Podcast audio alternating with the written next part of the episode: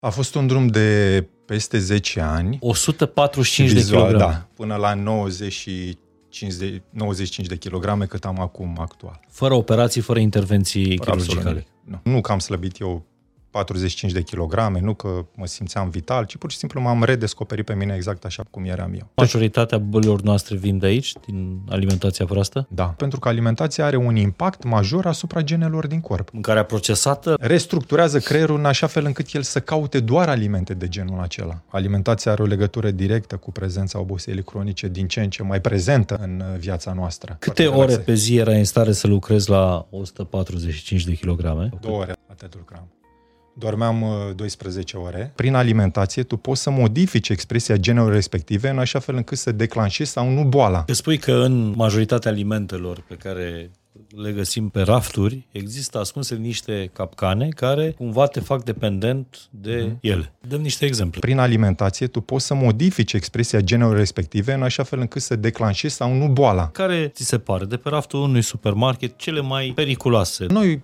oamenii de rând, suferim de intoleranță la gluten și nu știm, pentru că consumăm Câți, foarte multe cereale. Câți oameni crezi că suferă? Maj- marea majoritate. Top 5 chestii pe care n-ar trebui să le avem în frigider. Grăul din 90, uh, cel puțin cum am crescut eu, este foarte diferit față de grăul de acum, Mihai.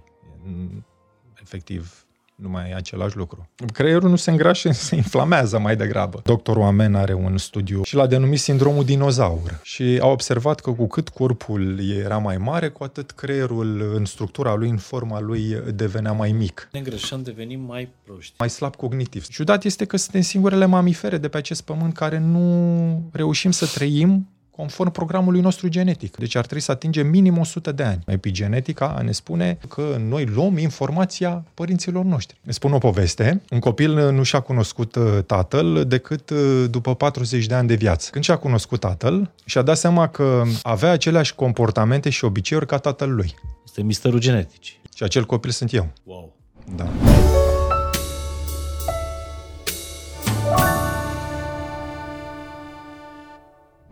Salut, sunt Mihai Morar. Bine venit la Fain și Simplu. Mi-am propus să vorbesc despre nutriție cu un specialist în nutriție și health coach. El este Aurelian Vasile. E un om care a studiat foarte mult uh, modul în care funcționează, ce înseamnă nutriția, de ce nutriția e diferită de la mine către uh, mine, de la tine către mine și uh, invers și așa mai departe și cum ne afectează uh, nutriția, funcțiile vitale ale vieții, energia noastră de zi cu zi, creierul, uh, ce legătură are cu oboseala cronică, o să încercăm să ne scufundăm într-un subiect atât de mare încât probabil episodul ăsta nu va fi suficient. Dar de-aia aș vrea să, să vorbim despre uh, ce e cu adevărat relevant din ceea ce a studiat, a încercat invitatul meu. Bine ai venit, Aurelian! Bine te-am găsit, mulțumesc mult de invitație! În primul rând, tu ești o victimă, între ghilimele, a nutriției. Înțeles că tu ai reușit, descoperindu-te pe tine și povestea ta, să slăbești de la 130 de kilograme? 45 a fost maximum pe care l-am, cred că l-am tolerat uh, emoțional. 145 vizual, de kilograme? Da, până la 90 50, 95 de kilograme cât am acum actual. Fără operații, fără intervenții fără chirurgicale? Nu. Aha. Bănuiesc că a fost și un drum lung. A fost un drum de peste 10 ani. Un drum, acum eu nu-l mai consideram lung, era un drum, era ceva necesar pentru mine, uh, dar observam în permanent felul în care mă simțeam, eram din ce în ce mai bine. Perioada aceea, aici vorbesc de cred că 2013-14, nu știam atât de mult despre nutriție. Ceva făceam, făceam, dar instinctiv. Uh, știam mult despre antrenament, pentru că am făcut uh, sport de performanță când eram uh, copil și asta m-a ajutat foarte mult să mă remontez în direcția asta. Am început practic cu sportul și după aceea am continuat cu, cu nutriția. Și calea asta de la 145 de kilograme la 90 de, de kilograme. Spui fiecare kilogram în minus însemnând o stare o stare de bine. Generală mai bună. Da, în primul rând mindset-ul, starea mea de bine exterioară, pentru că vedeam tot timpul cum mi se, mi se schimba corpul. Știu că atunci chiar căutam uh, poze în perioada asta să fac și eu acele before and after și nu găseam. Eu nu aveam absolut, cred că două poze uh, în acea perioadă în care suferam de această obezitate morbidă. Era morbidă, nu puteam să o definesc altfel, nu putem să o definim altfel. Și starea de bine pe care o aveam după, sau ori de câte ori eliberam kilogramele respective. Felul în care mă simțeam, felul în care mă mișcam, uh-huh. felul în care gândeam, începeam să gândesc mult mai bine, mult mai sharp, începeam să fac lucruri, să mă simt mult mai uh, util din punctul ăsta de vedere, mult mai eficient, mult mai clar. După aceea am aflat de ce, cum și o să povestim și acest lucru și impactul alimentației asupra creierului în special. Pentru că asta am studiat cel mai mult. Dar ce, ce reguli ai putut să, să extragi în călătoria asta de la 145 de kilograme la 90 de kilograme, fără intervenții chirurgicale, fără diete drastice, înțeleg? Au fost diete drastice. A trebuit să trec prin tot uh, tiparul, tot uh, uh, arborele acestui stil de viață, pentru că eu nu aveam de unde să știu, implementam diete, stiluri de viață, regimuri din cărți. Nu le găseam în acea perioadă, nu exista un curs sau un, uh, un cel puțin în România. Cel puțin pe nevoia mea, pe ce uh-huh. avem eu nevoie. Poate de slăbit, erau foarte multe, dar pe ce avem nevoie, pe starea mea mentală, pentru că pe lângă acea obezitate sufeream și de o anxietate sau o stare de apatie. Nu era neapărat depresie, dar o stare de apatie, o lipsă de energie permanentă în organism. Și mi-am dat seama de anumite lucruri. Unu, este că nu toate alimentele îmi făceau bine. Doi, felul în care le combinam, cantitatea de alimente. Uneori mâncam foarte puțin și atunci, uh, surprinzător, nu mâncam puțin.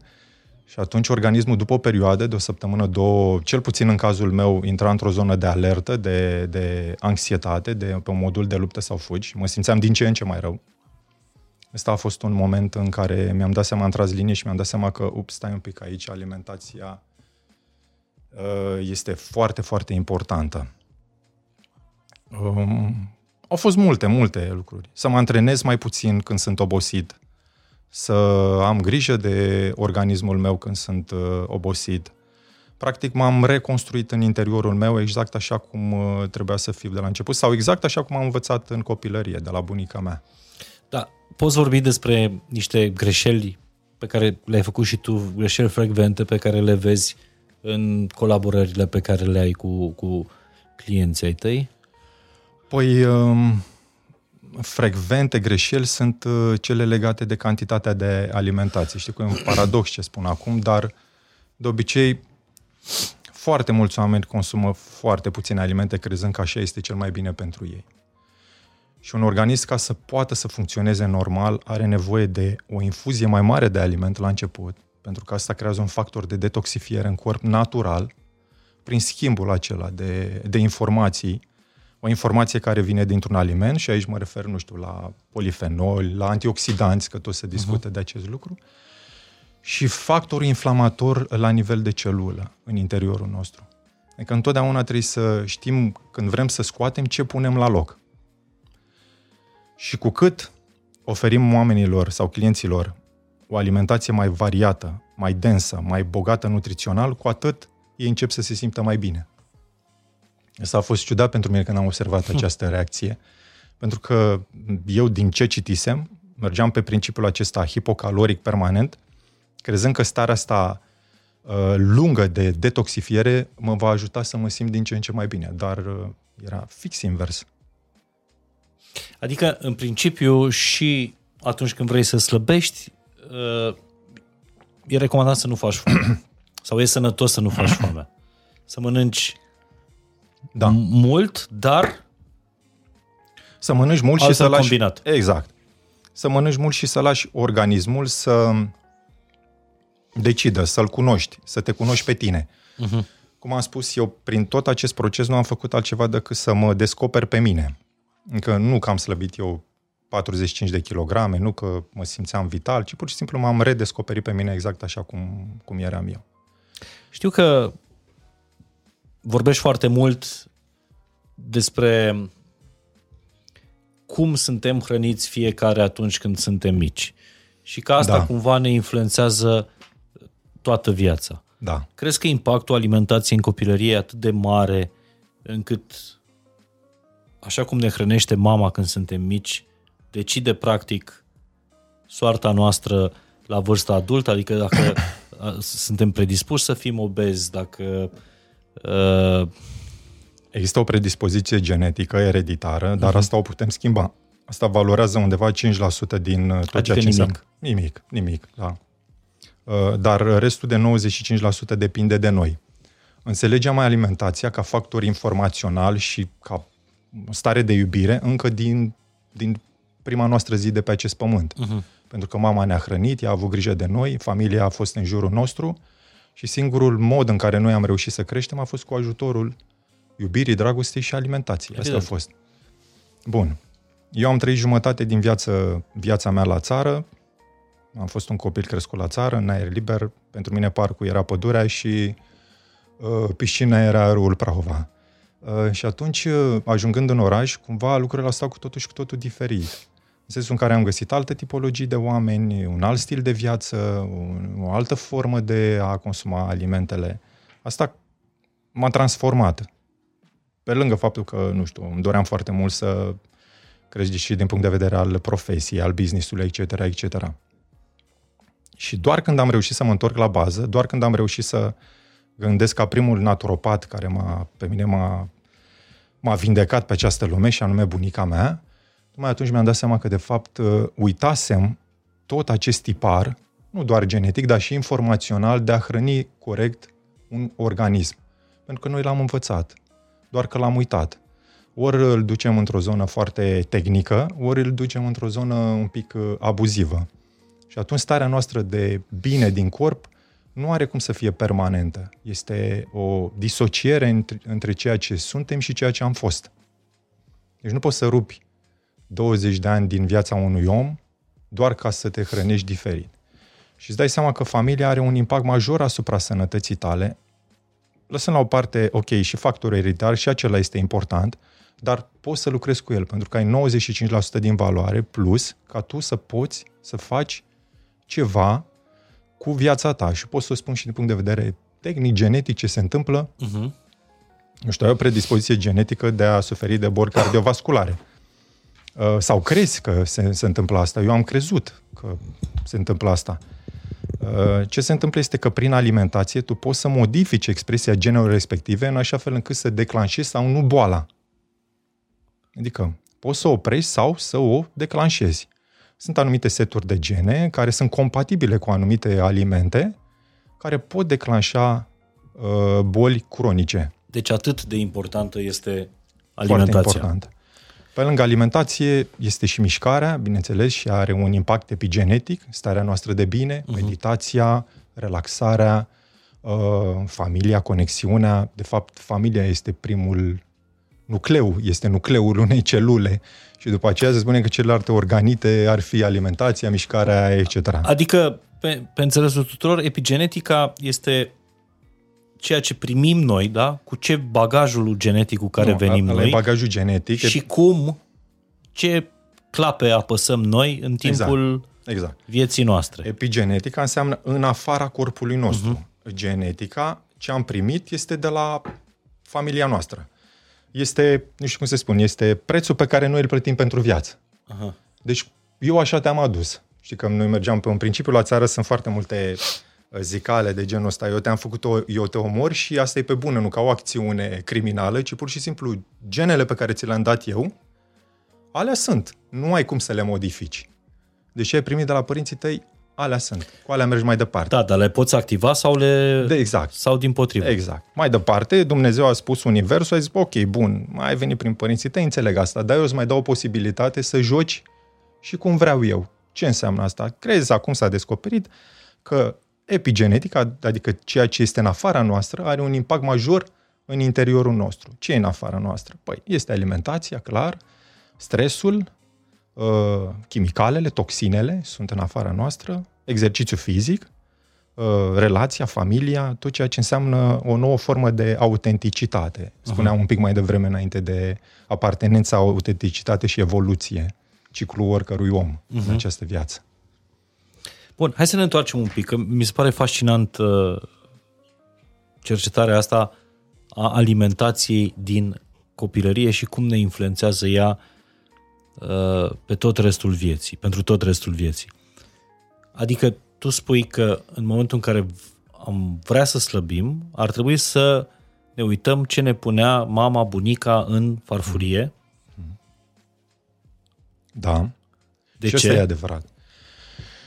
Pentru că, în primul și în primul rând, a avea un corp normoponderal este un corp lipsit de inflamație. Inflamația este cea care declanșează supraponderabilitatea organismului, dar în același timp identificăm acele molecule din aliment ca fiind self-made pentru noi, adică noi am crescut cu ele, am evoluat cu ele, ne-am identificat cu ele.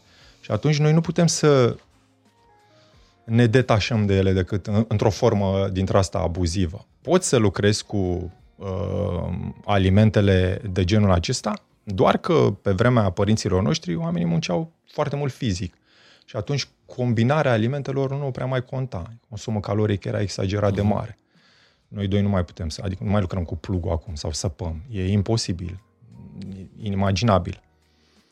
Combinația alimentară nu conta atunci, conta informația. Alimentul era bine construit, uh, conținea nutrienți de bază, nu era încărcat chimic, um, avea un impact foarte bun asupra organismului. Ace, acea matrice alimentară, acel impact, rămâne ca informație în organism. Și că sunt foarte mulți oameni care nu pot tolera, din punct de vedere genetic, sulforafanul din brocoli nu-l pot tolera. Pentru că nu există Pentru că nu, informația da, în nu, organism. nu există gena respectivă, nu există informația respectivă. Tu poți să lucrezi cu uh, diferite alimente. Când și atunci noi ce facem în momentul în care merg copiii la grădiniță și educatoarea le spune copiii, știți, mâncați brocoli pentru că este sănătos. Nu mâncați hrănină de la bunicii voștri, pentru că este poți să mănânci și brocoli, dar trebuie să... Nu știu dacă educatoarea este persoana indicată să dea sfaturi nutriționale unor copii. Da. Acum, în orice Au... carte de nutriție pentru copii, brocoli este eroul. Eroul uh, nostru. Era un fel de testoasele ninja de pe exact. vremea noastră. Da, poți să observi dacă copilul respectiv, și asta se, se uh, realizează în, uh, în familie, dacă copilul respectiv tolerează sau nu brocoli, adică dacă îi place, dacă se simte bine, dacă se balonează, dacă are gaze, că până la urmă sulforafanul este un sulf, da? dacă are gaze, dacă se simte, adică poți să observi reacția copilului pe termen lung, dacă te interesează asta și vrei uh-huh. să știi ce se întâmplă cu copilul tău.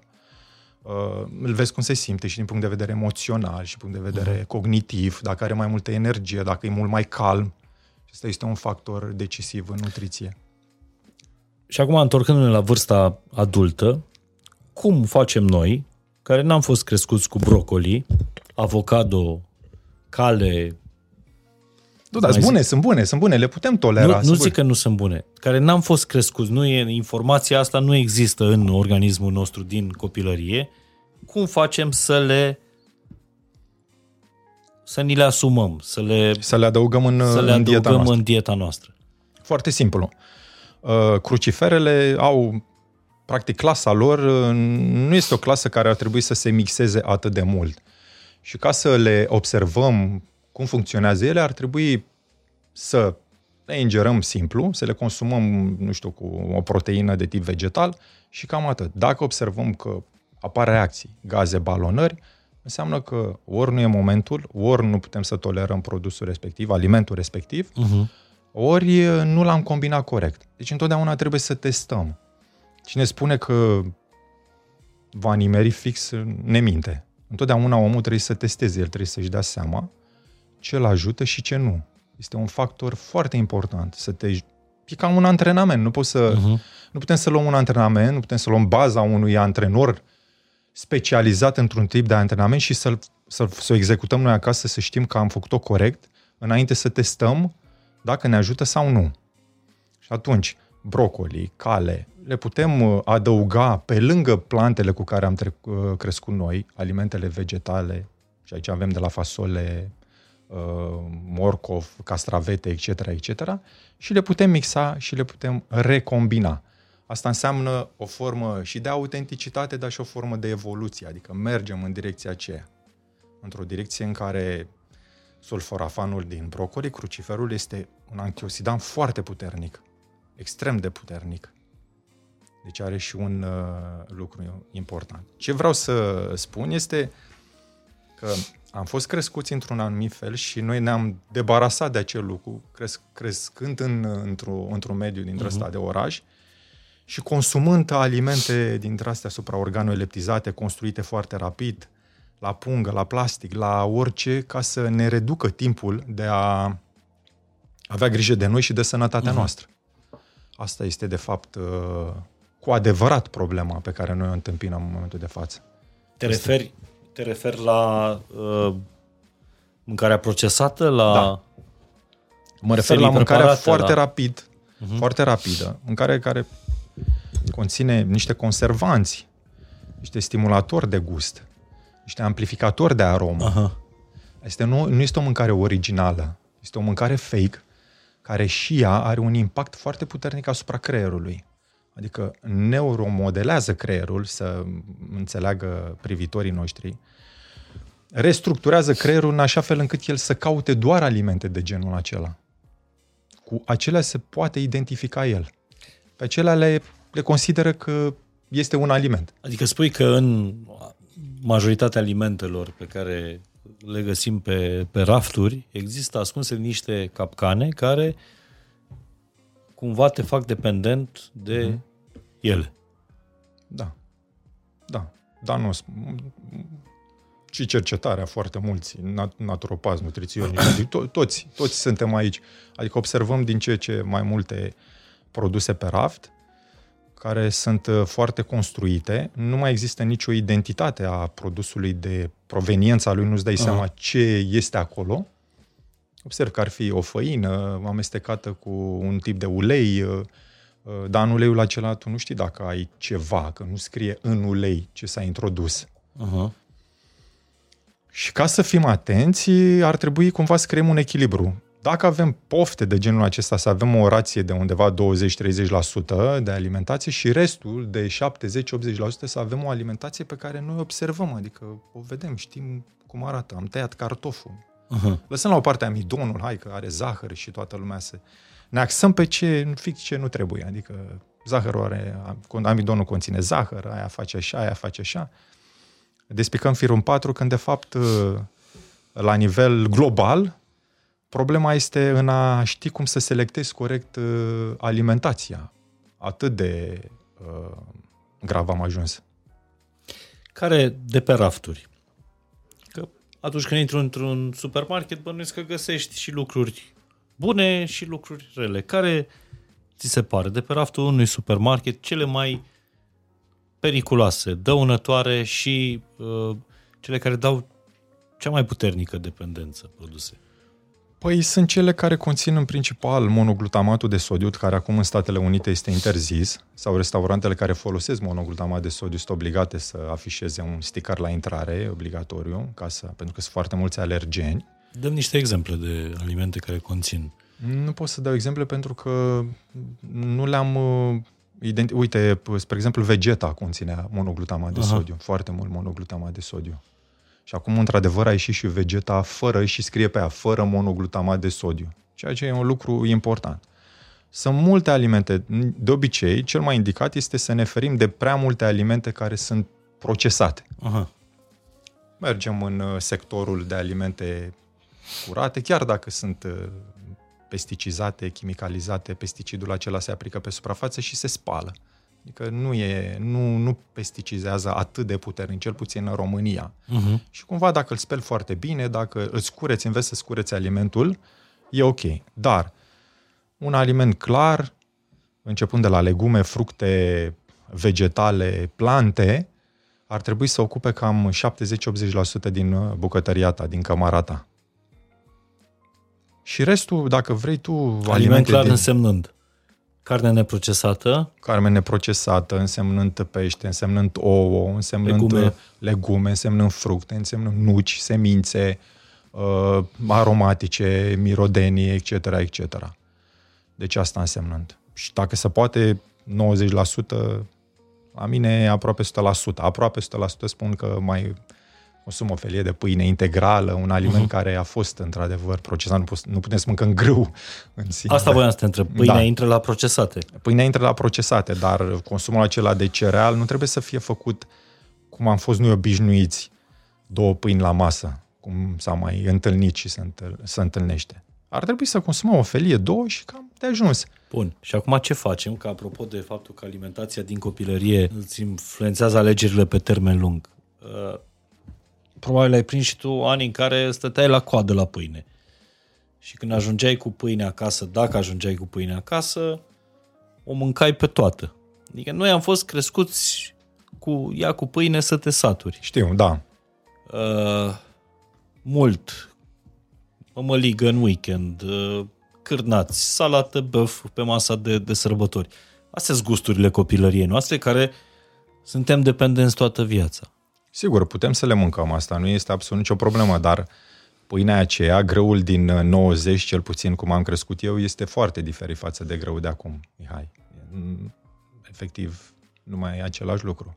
Și atunci intoleranța la gluten este mult nu mai... Nu e o poveste, nu? Nu e o poveste, nu. Nu, nu, nu. Sunt date, sunt studii, statistici. Intoleranța la gluten nu înseamnă boală celiacă, adică nu înseamnă intestin permeabil.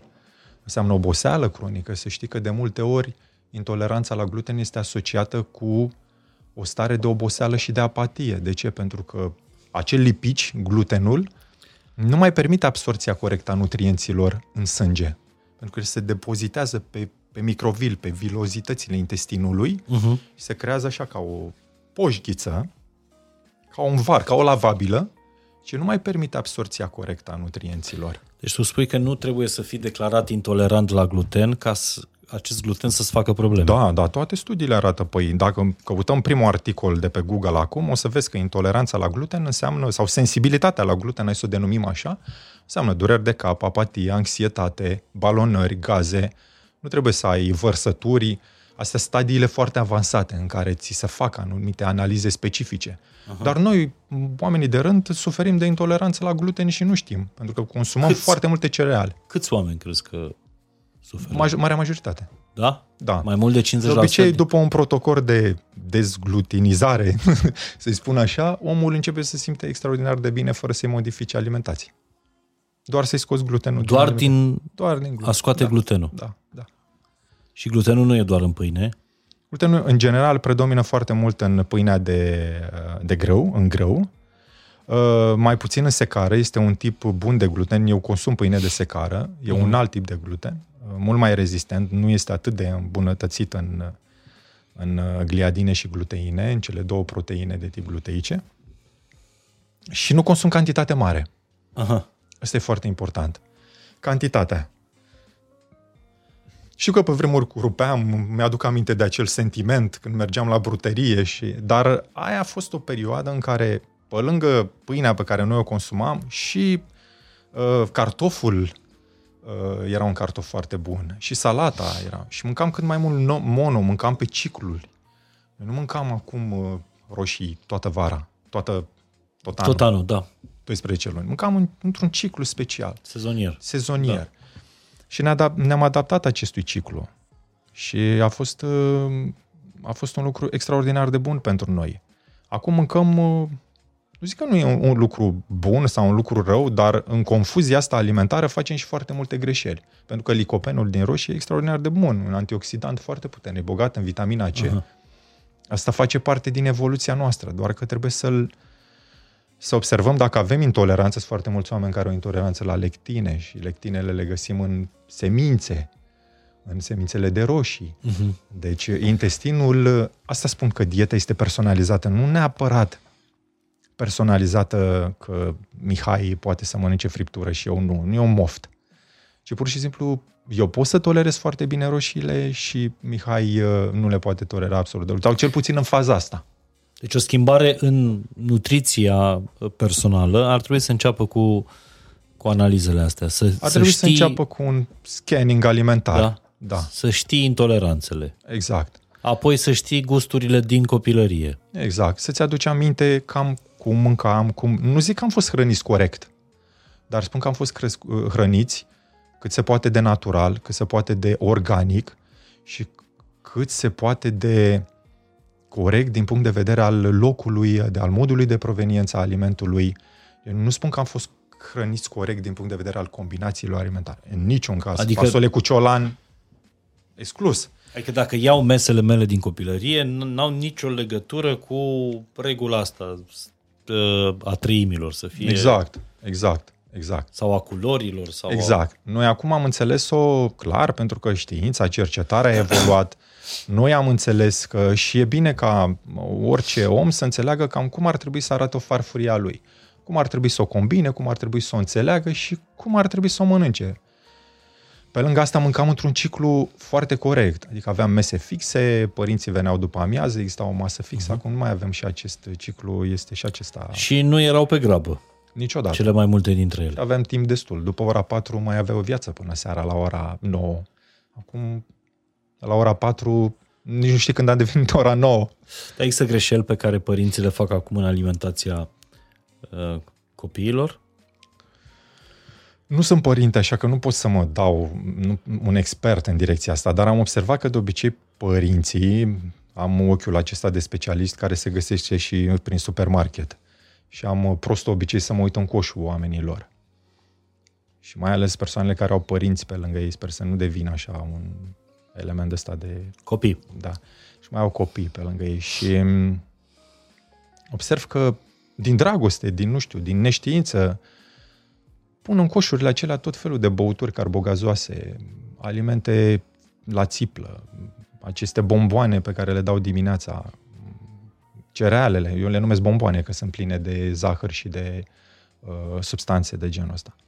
Un copil dimineața trebuie să mănânce pentru creier, pentru că pe lângă faptul că trebuie să mănânce ca să-și dezvolte organele, că el e într-o fază de creștere permanentă până la vârsta de 28 de ani un bărbat, acolo se închide ciclul lui de dezvoltare a creierului.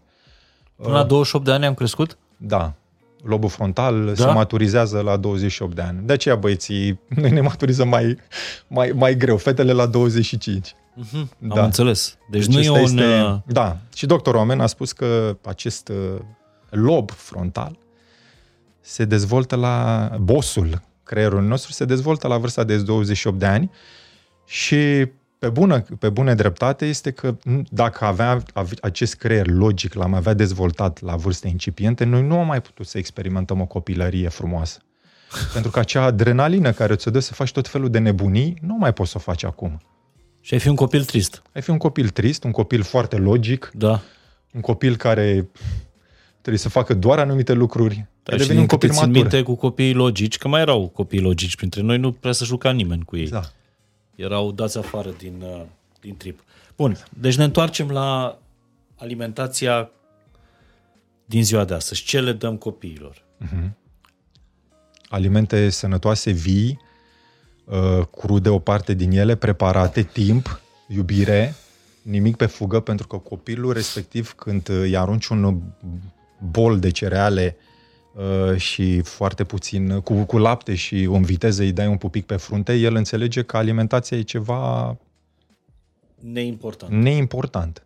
Neimportant, nu vede acolo un factor de iubire, nu înțelege mai departe și își va selecta pe viitor parteneri, partenere sau un stil de viață de genul acesta, în care o să mănânce în autoturism, în birou, în... Nu o să pun accent pe asta și nu o să înțeleagă de ce și nu o să știe de ce. Noi am avut o perioadă glorioasă și nu doar noi, în care părinții găteau, munceau, se dezvoltau, chiar dacă nu erau bani, chiar dacă toți trăiam la un anumit nivel, din punctul ăsta de vedere al sănătății, am, uh, al alimentației, am avut uh, mare, mare noroc. Că am văzut și eu cum se prepară un, uh, nu știu, o mâncare de cartofi. Bun, nu că n-am ști, dar nu avem timp. Sau cel N-avem puțin timp, asta da. este scuza noastră. Nu mai avem timp pentru N-avem mâncare, timp, pentru a ne hrăni, de fapt, nu pentru a Da, găti. da, Gătitul e acțiunea, hrănitul este da. rostul, e Starea E aceasta finalitatea. de a te hrăni în adevăratul sens al cuvântului. Și acum încercăm să șortăm. Dacă șortăm, dacă vrem să gătim fast, atunci trebuie să combinăm corect alimentele. Putem să luăm mai multe mese pe timpul zilei, să consumăm mai multe mese, pentru că nu avem timp, dar avem timp 5 minute uh-huh. să luăm o gustare și atunci o masă bogată, o masă de ora 5 după amiază cum mâncam noi, o masă plină de nutrienți, o putem diviza în mai multe mese pe parcursul zilei. Este un efort, dar nu se poate altfel. Nu vreau să mint pe nimeni. Nu se poate altfel. Nu ai cum. Deci n-ai cum, atunci când vorbești de o nutriție echilibrată, să te hrănești pe grabă. Nu. Nici organismul nu poate digera. Ai nevoie de un timp de masticație. Alimentul acela trebuie să devină pastă. Pasta aceea se conectează cu niște enzime digestive. Nu poți să mănânci 5 minute și după aceea să fugi într-o grabă, într-o stare de anxietate. Habar n-am. Aurelian, cam cât timp ar trebui să ne luăm dintr-o zi pentru a ne hrăni, pentru a oferi corpului și creierului nostru energie. Sincer, eu răspund prin clienții mei și spun că între o oră jumate și o oră, o oră jumate, maxim două ore. E enorm. De mult. Știu. Adică, cred că în momentul ăsta, mai mult de jumătate dintre cei care ne ascultă spun ok, mulțumesc, la revedere, mă întorc la obiceiurile mele. Da, dar obiceiurile acelea te-au adus aici. Și când te vei întoarce înapoi, o să ți se pară foarte puțin, o oră jumate. Pentru că, spre exemplu, am lucrat cu oameni și am oameni care nu se pot ridica din pat. Pentru omul acela o oră jumate înseamnă ceva vital pentru el să poată să facă mișcare o oră jumate. Sau să ne gândim așa, când ajungi la 145 de kilograme da. ai avut tu. Păi n-ai dat înapoi câte o oră jumate exact. pe zi din ultimii tăi ani ca să nu fii acolo? Da. Chestia e că dacă o vezi cronologic, da, ți se pare foarte mult. În acțiune, până la urmă e un gest de iubire, adică e ceva ce faci pentru tine, pentru familia ta. E, e ca un hobby. În acțiune, ora respectivă în care tu poate stai cu familia și gătești, este un moment ce nu mai este atât de prezent în familiile noastre. Deci o oră jumate pentru un om uh, poate însemna, uite, o oră jumate ascultă un podcast, fain și simplu. E okay. Cu Aurelian Vasile. Da, nu neapărat, cu oricine, că toți invitații sunt super, uh, super tari. Cu Anca Maftei. Cu Anca Maftei, Aurelian Vasile și ceilalți. deci, uh, asta spun, că o oră jumate nu mai pare mult. Ce se întâmplă, ca să spun și partea asta, nu? Să vină ceilalți care mm-hmm. au mhm. plecat acum să zică lasă-mă că mă întorc la obiceiuri, spun că după o perioadă de, la început pare chinuitor, dar după o perioadă de, oamenii dezvoltau mai mult mai multă energie, iar ora asta jumate pare foarte puțin pentru ei. Adică găsesc timp, energie și spațiu ca să poată să-și construiască mesele. Cel puțin la început. Bun, o, o, spun o întrebare pentru a rămâne oamenii pe, pe podcast, pentru a nu, nu-i dezamăgi. Știi că nu i-am dezamăgit, sunt sigur. Cel mai important lucru este să le spui oamenilor ce le place să audă și din când în când doar lucruri inconfortabile. Eu vreau să le spun adevărul, că până la urmă urmă eu am trecut da, da, prin asta. adevărul cum le place el, lor să-l audă. Nu, le, mai... sp- le spunem adevărul cum este el așa cum a Aurelian, fost lăsat. Trăim în epoca post-adevărului. Bun, atunci... Orice poate să fie un adevăr. Da. Depinde cum îl spui. Glumesc Corect. acum. Hai Corect, să trecem, așa e, dreptate. Uh, să trecem la, la întrebarea asta. Kilogramele în plus sunt cel mai rău lucru pe care îl poate produce mâncatul prost? Sau există Kilogramul efecte plus mai... se reprezintă, de fapt, o stocare a energiei, pentru că organismul nu are ce să mai facă cu ea. Un aliment uh, care a fost construit, foarte construit, așa să-i spunem, uh, nu știu, îți dau un exemplu, un corn. Uh-huh Bun, acolo este o informație alimentară slabă, pentru că nu există nutrienți, dar un factor caloric foarte crescut. Și atunci organismul identifică asta, folosește o parte din ea, pentru că se declanșează foarte multă glicemie, o parte din ea o folosește și o parte o stochează. Și el stochează permanent. Permanent. Și atunci nu trebuie să faci altceva decât să reprogramezi în așa fel încât să meargă și în cămară, să scoată tot ce a stocat și să-l folosească, să-l reutilizeze. Aha. Este un lucru important. Pe lângă obezitate, apar și elemente cognitive, disfuncționale, lipsă de concentrare, energie, adică este un mare impact asupra creierului, un organ pe care noi încă nu putem să-l studiem. Este greu să poți să faci o imagistică a creierului, să-ți dai seama în timp ce consumi un aliment, ce impact are uh, alimentul asupra creierului. Se produc inflamații foarte puternice asupra creierului, uh, lipsă de nutrienți, de vitamine, minerale, lipsă hai, de grăsimi. Hai să ne înțelegem așa. Cum ajunge mâncarea în creier? Păi mâncarea ajunge în intestin, așa. Da, prin pereții intestinali ea intră în sânge și e transportată către creier. Adică cu nutrienții aceia. Cât sunt, aia sunt, Doamne ajută. Creierul meu știe cât de prost mănânc eu, astfel încât uh-huh. să... Da, putem să spunem și așa. Uh. Da. Și îți dă semnale. Anxietatea este un semnal. Sau lipsa de energie este un semnal. Sau lipsa de concentrare. E ceva, el spune, ăsta este mesajul pe care tu îl, îl transmite ca tu să înțelegi că acela nu este drumul. Se întâmplă ceva în organism. Pe de altă parte, există și supra uh, consumul caloric, care va dezvolta organismul în volum și ăsta este un mesaj care, iar, ți arată, vezi că ai foarte multă informație, adică ai foarte multă mâncare în corp. Trebuie să faci ceva cu ea. Deci, și în este. principiu nu să mănânci mai puțin, mai da. rar. Da. Și mai doar este o mai problemă. organizat că mănânci mai puțin și foarte mulți aici nu înțeleg ce înseamnă corect o detoxifiere, toxinele acelea se eliberează toate în sânge într-un mod agresiv și abuziv și deodată, depinde când mănânci. Uh-huh. De aceea trecerea către o dietă plant-based sau către o dietă de detoxifiere, către un plan de detoxifiere, trebuie să fie una progresivă. Pentru că agresivitatea toxinelor în sânge poate să creeze la rândul lor diferite probleme. Iar ne simțim rău, ne simțim apatici, spunem că nu pot să funcționez fără prea multă proteină animală, că mă doare uh-huh. capul. Nu te doare capul că nu ai mâncat proteină animală, te doare capul pentru că sunt foarte multe toxine în sânge eliberate uh-huh. și nu este oxigen, este intoxicat corpul. Sunt foarte mulți radicali liberi. De ce? Pentru că proteina, aminoacizii, convertesc toxinele, le înglobează așa și le transportă înapoi către ficat pentru remetabolizare. Asta face un aminoacid corect din punctul ăsta de vedere. În afară de a ne construi mușchia, uh, echilibra sistemul hormonal, dar are cap- capacitatea să facă și acest lucru. Și pentru asta trebuie să o iei ușor și progresiv, că nu poți din 160 de kilograme să intri în post direct. N-ai cum. Din 160 de kilograme, două, trei zile putem să ținem post, adică să mâncăm alimente mai o alimentație bazată pe plante și două, trei zile să avem un stil de viață de-al nostru, cum mâncam uh-huh. până acum. Chiar dezorganizat. Exact. Și ușor, ușor faci un, o conversie în direcția asta care va deveni naturală. Ce e nu natural, eu spun, așa spun tuturor, ce e natural, nu e natural, înseamnă că nu a fost bine făcut. Uh-huh. Adică dacă starea respectivă nu a venit natural, înseamnă că ceva nu a fost bine făcut în planul tău. Și oamenii care se apucă după sărbători de post cu apă?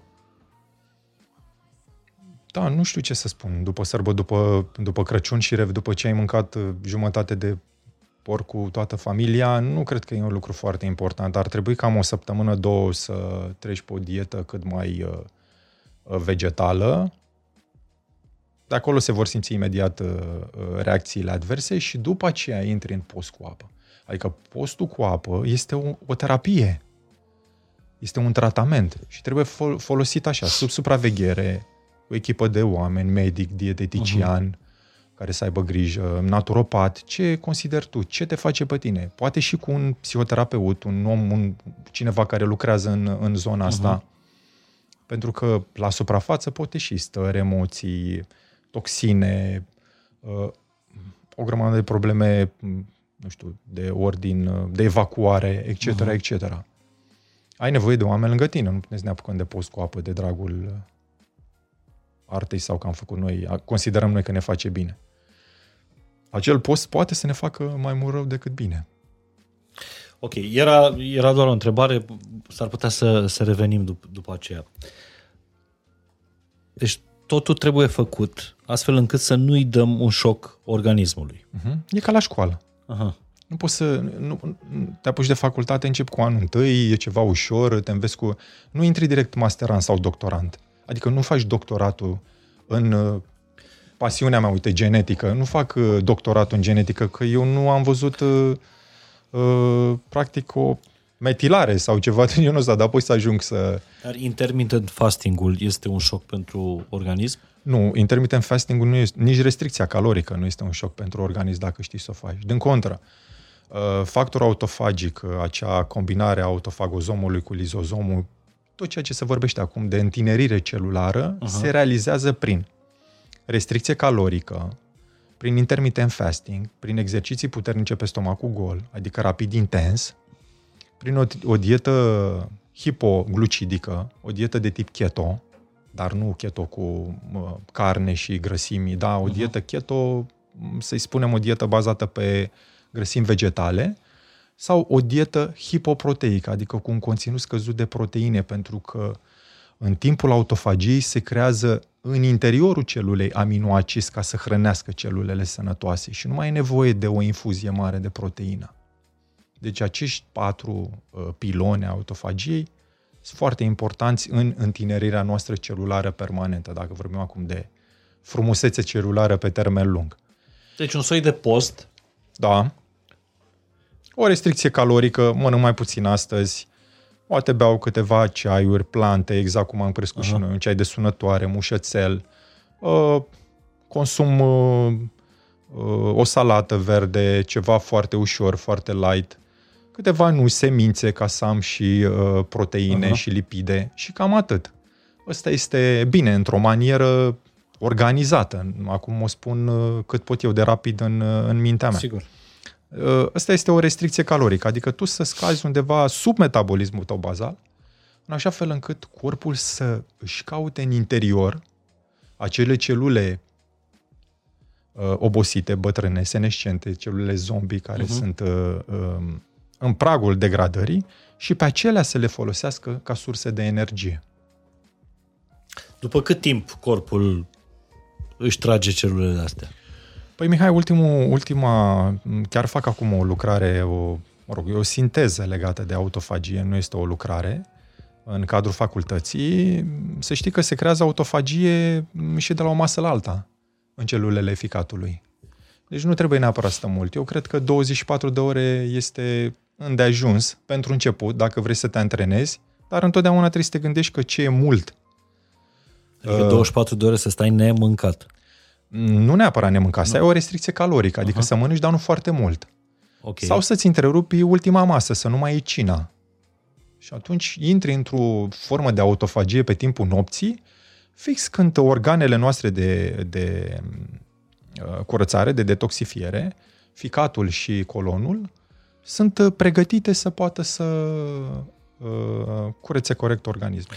Dar tu vezi autofagia asta, da, intermittent fasting-ul sau cum vrei să, să mai spui, vezi drept detoxifiere naturală a corpului sau și o cale sigură spre slăbire? Este și o cale spre slăbire și este și un, o cale spre echilibru din punct de vedere metabolic. Adică noi celule cu noi informații se vor crea în organismul tău. Sistemul nostru imunitar se îmbunătățește la 35 de zile pe baza alimentelor pe care noi le consumăm.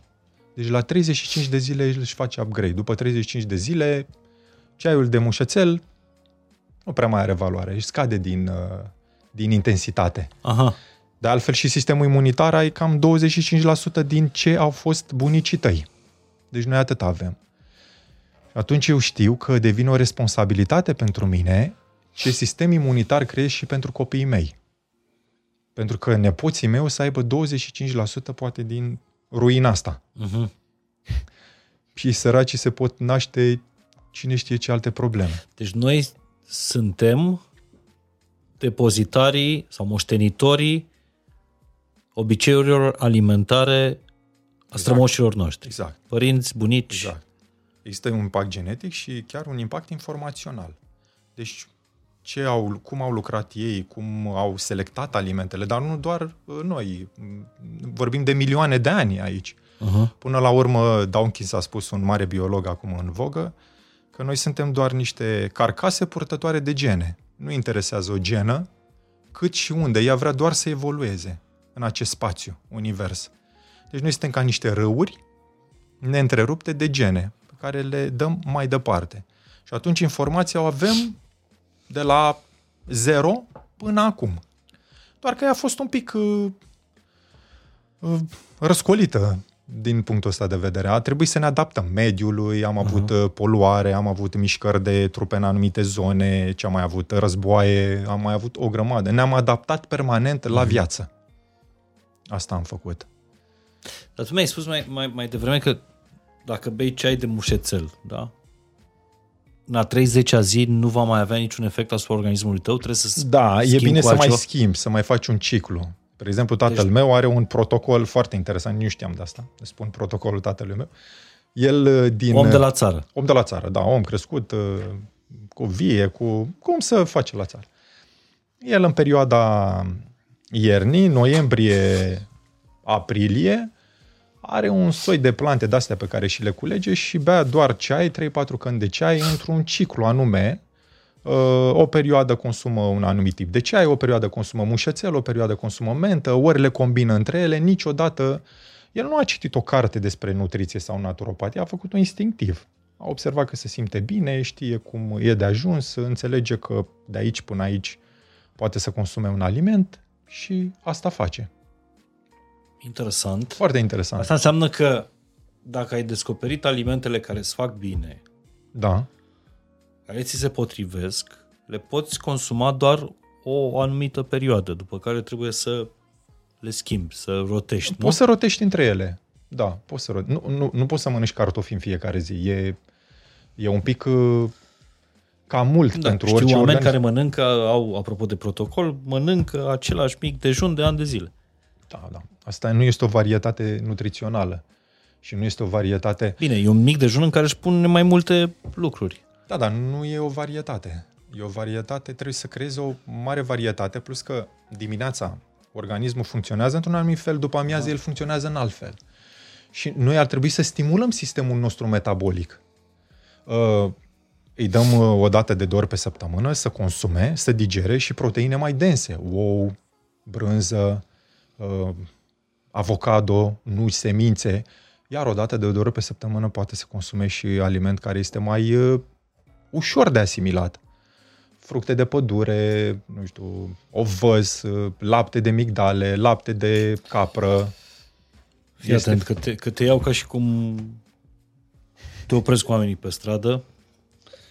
Care ar trebui să fie top 5 alimente pe care să le avem în, în frigider în uh, ordinea descrescătoare a volumului sau a cantității? Um, cartoful. Așa. Um, eu am avocado. Eu spun ce am eu în frigiderul meu. Avocado, cartof. De la părinții tăi din grădină? Nu, nu, nu. Ce am acum în... Da, de la părinții mei din grădină nu am încă, că nu... Nu, nu avocado zic. Da, da, Din cresc în grădină. Le am în grădină. Deci uh, cartof, avocado? Ce mai am în frigider, mă gândesc acum. Morcov. Da. Um, fasole, năut, linte. Astea le trecem la aceeași can- uh, Le trecem categorie. în categoria de bază, nu? Așa. Tu, Și acolo. cinci? Uh, pește. Și ouă. Pește, ouă. Da. Și brânză de capră. Ok. Deci, din ingredientele astea, uh, putem să facem o masă diferită în fiecare da, zi? poți să faci o masă diferită. Sau eu dietă, acum am dat așa ce am eu în mare, da. dar nu pot să le fac. Adică poți să adaugi acolo, poți să com- faci combinații în combinații de Bun, ele. Cartoful de câte ori pe săptămână? Eu com- consum de două, trei ori pe săptămână cartof. Avocado consum La în fiecare seara? zi. La prânz, întotdeauna la prânz. Avocado zilnic? Zilnic, da, consum în, aproape în fiecare zi. O zi, da, una nu, dar de obicei ouă la fel, de două, trei ori pe săptămână consum ouă. Eu, nu, eu nu consum carne, morcov zilnic consum. Fasole, năut, linte? De două, trei ori pe săptămână. Pește? Uh, la fel, două, trei ori pe săptămână. Am înțeles. nu văd verdeață aici. Nu văd... Da, păi noi ne referim la bază Aha. acum. Verdeața, bineînțeles, am o varietate de salată, depinde de sezon, depinde de unde, depinde cum, adică da, avem și roșii, castraveții, tot ceea ce găsim noi în... Uh, Probabil una dintre cele mai vândute cărți de, de anul trecut e asta cu revoluția uh, glucozei. glucozei. Da. Glucoz, Gades. Cred că a influențat multă lume. Doamne ajută. Și pe, și pe Instagram. Și ea spune asta cu salată la începutul mesei. Antioxidanți, faci o pauză și după aceea iei, uh, iei masa. Uh-huh. Vorbește de fibra acolo. Da. Da. Pentru că se consideră că fibra respectivă, pe bune dreptate, face ca o barieră de protecție peretele, pe peretele intestinal, în așa fel încât absorția de zahăr, glucoză, uh-huh. să nu fie una foarte rapidă. Ea doar pe segmentul ăsta lucrează. Doar asta a specificat în carte. Nu vorbește de varietate, intoleranță, nu vorbește uh-huh. de absolut nimic. Mi-am dat seama că această teorie poate fi folosită, dar este mult mai ușor unui om să-i spui, uite, aceste legume conțin amidon și ar trebui să le combin cu clasa asta, pentru că el înțelege că acolo are o varietate de alimente, dar la masă, sincer, să mănânc salata înainte, după aceea să mănânc, consum proteina, după aceea să consum cerealele, să mai fac o pauză și să mănânc și desertul, mie unul nu mi-ar plăcea. Adică nu, uh-huh. nu mă simt confortabil cu ideea asta. Și atunci mai simplu e? Mai simplu este să combin alimentele corect. Dacă știu că vreau să mănânc o friptură, în cazul meu nu consum, dar spun așa că sunt foarte mulți care consumă, friptura o consum cu alimente care sunt bogate în fibre și foarte scăzute în amidon. Salată, uh, brocoli, ne întoarcem la brocoli, conopidă, varză, ciuperci. Deci nu cu cartofi. Nu combin cu cartoful respectiv. Cartoful combin cu proteină de origine vegetală sau pește.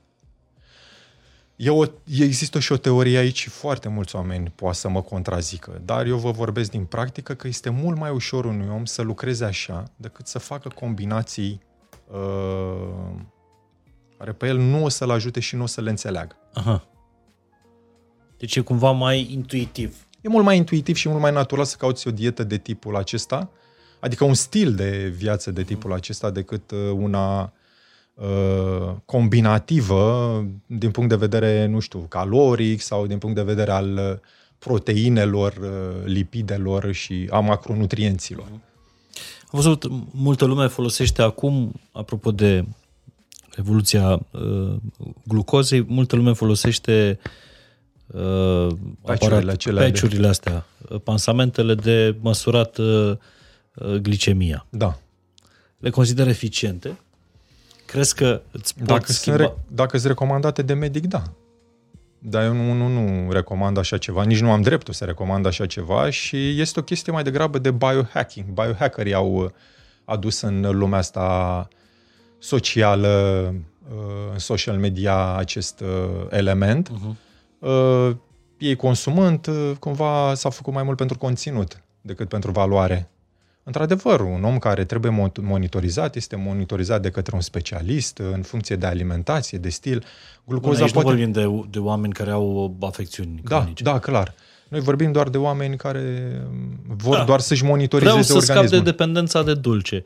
Un astfel de pansament, de monitor al glicemiei, crezi că mă va ajuta să atenționându-mă de fiecare dată când după o ce să dulce, și mai multă glicemia... anxietate. Crezi? Da, dacă eu am observat că am consumat ceva în momentul acela, dar eu nu, nu-mi dau seama că poate sunt mai stresat la muncă sau poate am băut ceva în plus. Uh-huh. Oamenii fac lucruri instinctive și nu-și dau seama, ei percep 20-30% și aduc aminte de ce au făcut în ziua respectivă. Restul a fost așa, pe pilot automat. Uh-huh. Și observ glicemia că mai a crescut, atunci mă panichez mai tare, glicemia va crește și mai mult.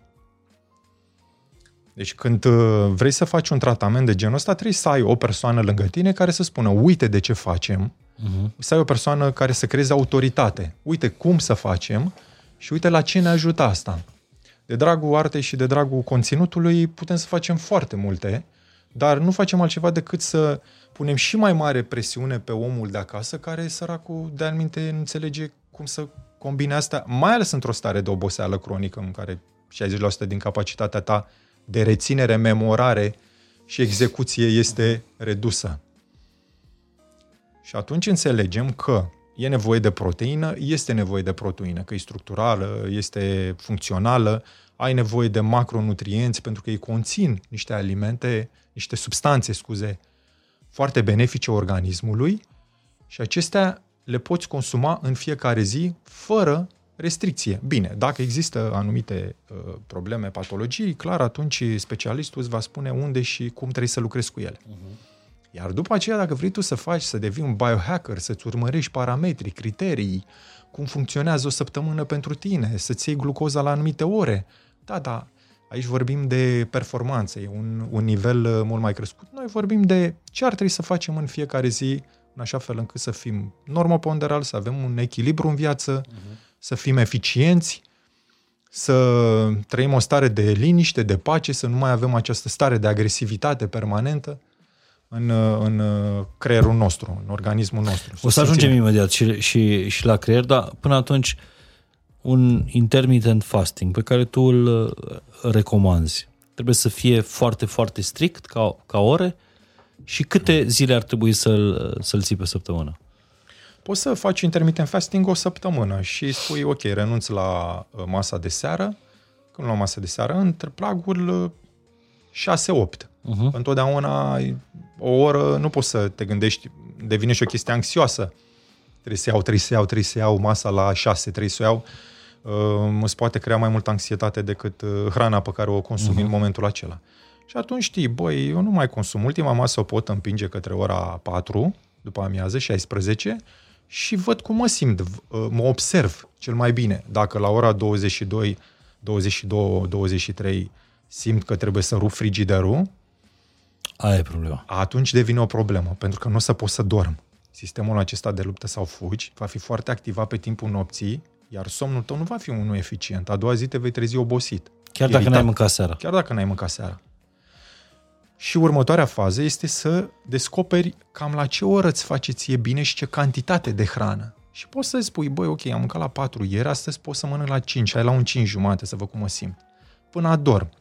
Și o să vezi că din exercițiu în exercițiu îți găsești chiul tău intern, cum, e, cum se spune în arte marțiale. Uh-huh. Altfel devine un task foarte agresiv pentru corp, iar corpul reacționează cum e el obișnuit. Și dacă mănânci masa de seară, nu știu, 6, 7, 8, uh-huh. te culci 10-11 și sar peste micul dejun, eu nu recomand săritul peste micul dejun, pentru că din punct de vedere al ciclului organelor, uh, activitatea intensă a stomacului este între 7 și 9.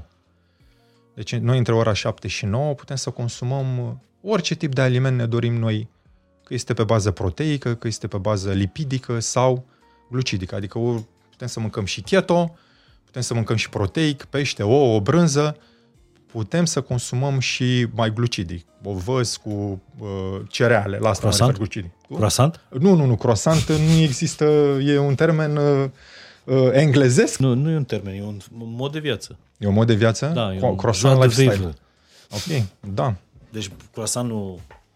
Uh, eu nu am mâncat, nu am fost niciun fan. Dacă suntem fani în vacanță sau unde ne simțim noi bine, putem poate să consumăm în acea perioadă, dar nu știu, eu nu, din punct de vedere al specialistului din mine, Aha. nu aș putea să recomand așa ceva. Păi nu, că ai zis că între 7 și 9 putem să mâncăm orice dimineață. Orice aliment. Putem și croissant. Nu, croissant și astea eu nu le, nu le clasific ca fiind alimente. Pentru mine nu există ca aliment.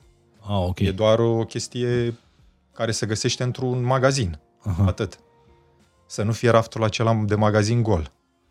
Dar pentru mine eu nu clasific aici sub nicio formă. Nu există... Anca, soția mea, spunea un lucru interesant, că sunt singurul om care se bucură când vede alimente sănătoase pe masă. Ea n-a, ea n-a văzut până acum un om atât de fericit când... Uh, Cum ajunge acolo? Să știi că nu am fost așa, dar lucrând foarte mult cu mine, lucrând uh, și având starea asta, îți creează o stare de bine permanent, o stare de energie, o stare de pozitiv, devine, a devenit terapia mea. Și atunci a, s-a creat o dependență între ceea ce fac, sunt și felul în care mă simt. Deci, spui că alimentația are o legătură directă cu oboseala, prezența sau lipsa oboselii cronice. Prezența oboselii cronice, da. Alimentația are o legătură directă cu prezența oboselii cronice din ce în ce mai prezentă în, în viața noastră. Da. Sunt foarte mulți oameni care, chiar și cu un set complex de analize, nu își dau seama ce se întâmplă cu dumnealor. Nu înțeleg.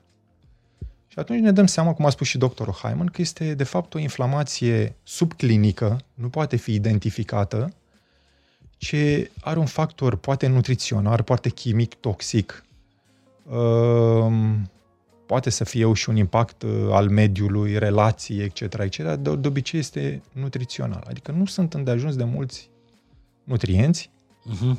ca să poată să genereze energie. Ca și când am merge cu un autoturism cu doar un pic de rezervor plin, nici măcar un sfert, un pic, cu becul roșu mereu aprins. Problema e, pe lângă faptul că alimentația proastă duce la oboseală, în momentul în care ești obosit, îți vine să mănânci prost. Da. Nu și te poți concentra. intri în spirala asta. Uh-huh. Cum ieși din, uh, din spirală? Că nu păi, poți ieși dintr-o dată. Da, nu poți ieși dintr-o dată, așa e. Atunci când ai ajuns în spirala asta, ești deja dependent de dulce, ești dependent de toate snack și de un obicei. Astea de da, ești dependent de obiceiul de obicei, acela. aș ceva, aș... ești într-o spirală. Mănânci Cum? prost, obosești, obosești, mănânci prost. Te stimulezi. Da. Da. Și tot așa. Mai pot și tort. Mai asta. pot și tort. După aceea și un pic de carbogazos și un pic de uh, stimulant resveratrol lichid uh-huh. și tot așa, uh, în așa fel încât acest cerc, ce am observat și eu n-ai este... chef de muncă, ești apatic, ești... Uh... Uh-huh. Da, dar acest cerc am observat că se întrerupe în momentul în care încep să introduci ușor alimente, nu abuziv, ușor alimente uh-huh. în uh, alimentația ta. Ok, mănânc uh, pe fugă, poate mănânc un croissant, cum spui tu. Dar pe lângă croasantul acela ar fi bine să mănânc și două, trei mere în ziua respectivă și o salată cu un pește. Și atunci schimbul acesta nu este atât de puternic, dar într-o perioadă scurtă de timp observ că încep să te simți mai bine.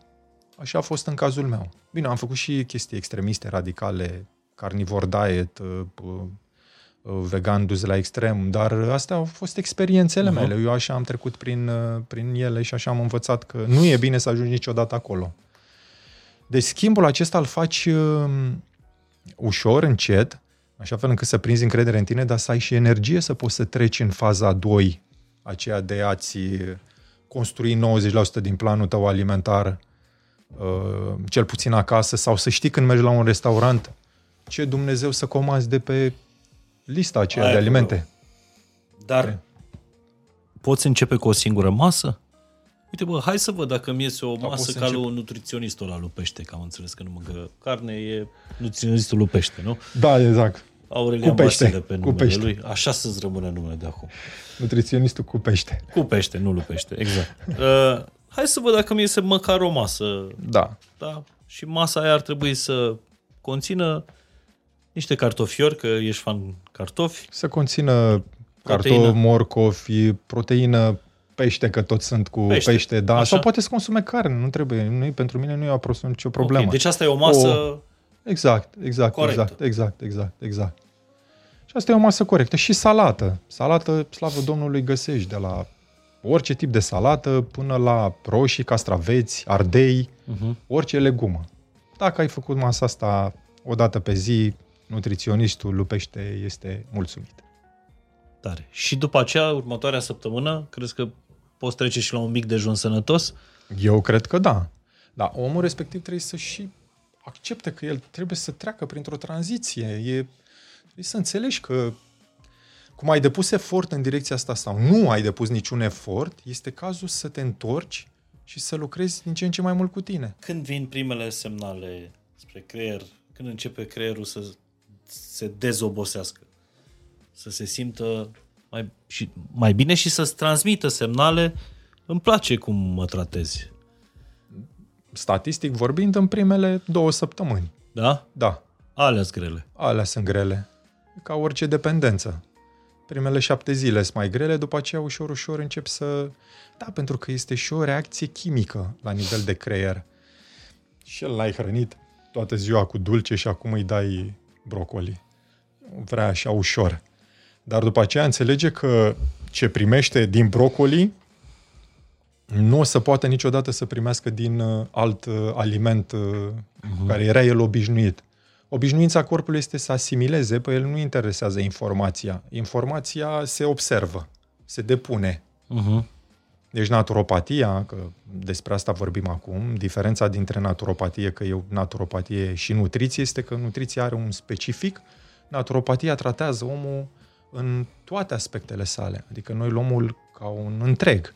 Și ne uităm la mediu, la gradul de toxicitate al produselor de acasă cu care persoana respectivă interacționează, uh, plante detoxifiante în mediul uh, casei, exerciții fizice, ce tip de exercițiu fizic să faci, pentru că fiind inflamat uh, cronic, nu poți să mergi la sală să împingi cu 100 de kilograme. Poate poți să mergi odată, dar după aceea nu te mai ridici din pat. Pentru că și exercițiul fizic la rândul lui creează o inflamație cronică în corp. Și asta trebuie să observate și evaluate și după aceea făcute, uh, hai să le spunem personalizate, nu? Că ăsta ar fi... Ne întoarcem după o scurtă pauză în care aș vrea să îmi spui, Aurelian, top 5 chestii pe care n-ar trebui să le avem în frigider. Ok. Sau altfel, top 5 chestii pe care ar trebui urgent să le aruncăm din frigider. Ok. 1. Oh, scuze. 1. Uh, ce găsim uh, des în frigider? Uh, carne procesată. Alimente procesate de tip mezeluri. Așa. Bun. Alimente care conțin zahăr. Adică tot. Nu tot, nu, nu e chiar tot, dar sunt uh, multe alimente pe care noi le avem uh, și conțin zahăr. Le putem citi pe etichetă, nu este nicio problemă. Sunt Iaurturi acolo. pentru copii. Iaurturi pentru copii cu aromă de nu știu ce fructe, că nu mai Așa. fruct nu este acolo. Uh, ce am mai putea să găsim în frigider? Mi-e greu aici să fac o definiție, că mă uit în frigiderul meu și nu prea găsesc. Tu, este... nu, tu nu prea mai știi ce e în frigider. Da, exact. Eu nu prea știu ce... ce... În noastre. Conserve? Oh, da, conserve, așa este. Da, conserve. Mai ales că sunt uh, pline, pline de aluminium. Conserva aceea a stat, uh, produsul acela a stat așa. în conservă permanent. Acum găsim și la ciop, nu e nicio problemă, nu trebuie să consumăm. Conserve de tipul acesta. Eu zic că dacă aruncăm aceste Uh, lactate? Trei. Lactate, aici este un lucru foarte sensibil pentru că lactatele um, cumva creează intoleranța respectivă uh-huh. în, uh, în organism, dar unii oameni pot uh, consuma. Eu consum de capră, e mult mai ușor de asimilat de către corp. Așa. Adică, dar față de cel de, de vacă, chefirul, iaurtul este de ajuns pentru uh, nevoile mele, necesarul meu. Uh-huh în, în direcția asta. Deci chefirul nu-l aruncăm? Nu-l aruncăm, nu arunc chefirul, da. Bun, am înțeles. Deci, hai să spunem, mezeluri, conserve, afumături, ce mai avem pe acolo care să conțină gudron, monoglutamat, stimulator de gust, tot ce este gustos, aromatic. Slănina, ce fac cu ea? O arunc sau o nu, păstrezi. slănina ardelenească, mă rog, slănina nu arunci, o mai consumi din când în când, nu foarte Cam des, dar...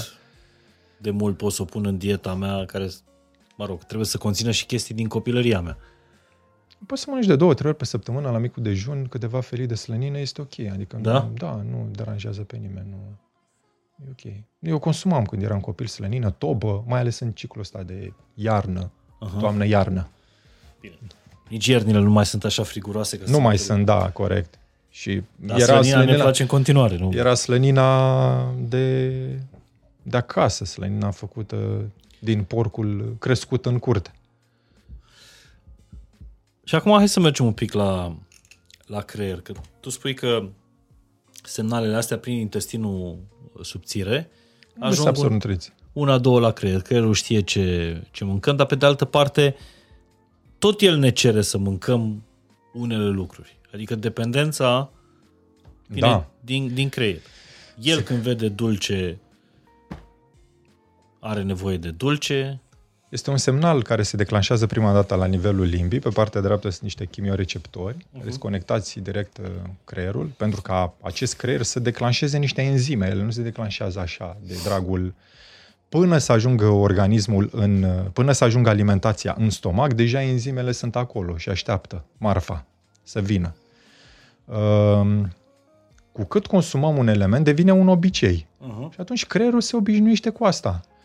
Dar, pe de altă parte, el nu are ce să facă cu acel lucru. Nu îl va ajuta sub nicio formă. Nu se pot uh, corela sau echilibra nivelul de hormoni, nivelul de neurotransmițători, că până la urmă ei sunt cei care transmit semnale în corp. Mm, senzorii aceștia de durere devin mai sensibili, suntem mult mai anxioși uh-huh. din punctul ăsta de vedere și apatici uh, pe de altă parte. Deci, un, uh, un factor important al nutriției este că ea echilibrează organismul și din punct de vedere hormonal. Când este un dezechilibru hormonal, atunci totul este ca o cameră cu toate hainele aruncate în mijlocul casei. Nu înțelegi ce se întâmplă acolo. Pentru că nu sunt elemente care să lege corect sau mm-hmm. să mhm. se lege de tot ce înseamnă și să echilibreze factorul acesta hormonal, funcțional, structural.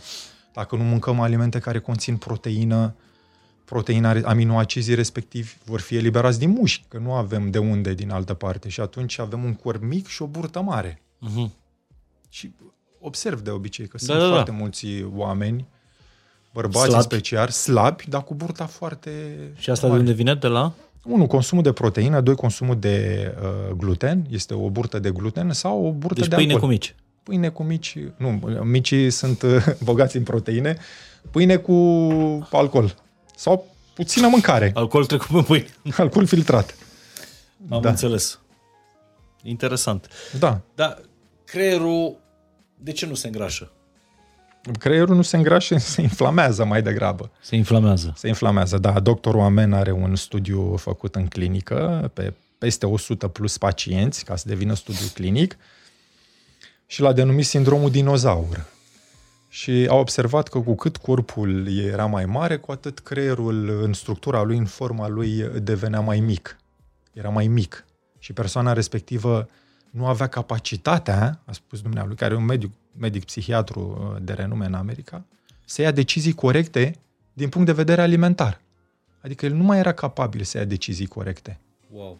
Da, nu mai înțelegea ce se întâmplă cu viața lui. Și mergea pe un pilot automat permanent, aceeași funcție care l-a dus în... Deci când ne greșăm devenim mai proști. Da, mai slab cognitiv, să nu spunem așa. Mă rog, mai disfuncțional din punct de vedere al uh, deciziilor pe care noi le avem. Nu mai avem chef să facem lucruri. Noi, ca ființe, sunt niște ființe foarte energice și energizate de, de, de natură, uh-huh. de pământ, de soare, de mm, tot ce înseamnă mediul nostru. Dar cumva blocăm acest flux. Adică noi ar trebui să facem foarte, foarte multe lucruri în ciclul unei zile. Foarte multe lucruri. Cum spunea și Deepak Chopra, sau nu, și Sadhguru, când uh, noi ar trebui să fim superhuman, dar de fapt suntem human, dar la bază ar trebui să, natural, să fim super oameni. Nu e nimic uh, uh, abstract în această definiție a superomului. Deci crezi că mare parte din asta vine din alimentația noastră, care mai da, mult ne vine, ia energie decât ne dă. Da, vine din alimentație și este combinată cu un stil de viață precar, uh, o Uh, lipsă de activitate fizică, o încărcătură toxică în organism. E posibil, uh, prin transferul pe care l-am avut de la părinți, să absorbim o grămadă, o grămadă de metale grele și toxine. Pentru că se transferă prin uh-huh. placenta mamei. Mitocondriile, acele... De aceea spun că, din punct de vedere chiar și științific, noi suntem energia mamei. Pentru că mitocondriile, acele surse mici de energie din celulă, organitele noastre, sunt împrumutate de la mamă. Hmm. Deci cu cât mama are mai multă energie, cu atât copilul are o energie puternică, pentru că Aha. valoarea lor, adică energia lor, este transferată direct. Acum studiile arată că ar fi și de la tată, dar nu atât de mult, cum de altfel și epigenetica până acum spunea că se anulează în momentul în care uh, copilul uh, este conceput, adică factorii epigenetici ai mamei și factorii epigenetici ai tatei. Știința acum ne arată că de fapt nu se anulează, se anulează o parte din ea. Adică ce a făcut tata și ce a făcut mama înainte să, să conceapă un copil, uh-huh. este valabil pentru el. S-au făcut niște studii foarte interesante pe foame. Mamele care au suferit de foame aveau celulele hepatocite mai agresive decât mai agresive în a consuma față de mamele care nu au suferit de foame. Deci pare că se întâmplă ceva interesant din punct de vedere al biochimiei și a celulelor și al modului lor în care răspund în corelație cu genele noastre, în așa fel încât corpul să se adapteze la niște reacții agresive, deși ele nu sunt. Nu mai există. Că noi nu mai trecem printr-un război, nu mai trecem printr-o foamete. Dar starea noastră internă este aceeași. Hm. Și poți să reprogramezi asta, da, poți să reprogramezi. în vedere că, nu știu, la două generații de noi, bunicii noștri foarte probabil să fi fost da. în război, să fi prins foamea ta de după da. Uh, război, practic e destul de ușor de înțeles de ce Mâncăm așa. am mânca tot frigiderul când ajungem acasă. Da. Sau de ce le dăm copiilor noștri să mănânce atât de mult și nu le refuzăm deloc. Uh, nu spun că toată lumea face la fel, dar uh, îi supra, le supraoferim lucruri, îi supra uh, ajutăm, uh, îi, îi devenim părinți elicopter, nu unii dintre noi așa mm-hmm. suntem. Cred că există acest mesaj transgenerațional și nu cred, sunt sigur, în perioada în care, lasă mamă, că dacă n-am avut eu, e bine să ai tu. Dar la cel e bine să ai tu nu este foarte sănătos pentru un corp, pentru că el are informația eu nu am avut. Cu acea informație plecăm la drum. Pe aceea trebuie să o rescriem. Deci eu nu am avut nu informația asta de acum pe care o avem noi. Asta este una de tip epigenetic, adică ce ne formăm noi aici, uite, la noi în cadrul ăsta uh-huh. este plăcut, e frumos, începem să ne adaptăm. Dar la bază există un element și îți dai seama când uh, nu mai avem hrană în casă, cum ne simțim că nu mai avem hrană, deci oamenii în post sunt foarte agresivi au o stare de neliniște în interiorul lor, uh, cum ne simțim că nu mai avem uh, bani în cont.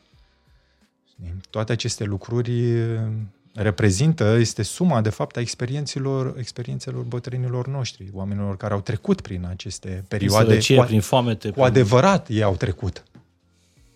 Corect. Există un studiu, am citit foarte multe acum, se publică foarte mult în PubMed, în Science, în Nature, foarte multe studii legate de transferul acesta genetic, emoțional, de la mamă la făt. Foarte multe studii. Pentru că nu-și dau seama de unde este apetitul acesta de viață compulsivă. Ok, există într-adevăr și o varietate alimentară, dar omul devine practic un animal, nu mai înțelege ce se întâmplă cu, cu el.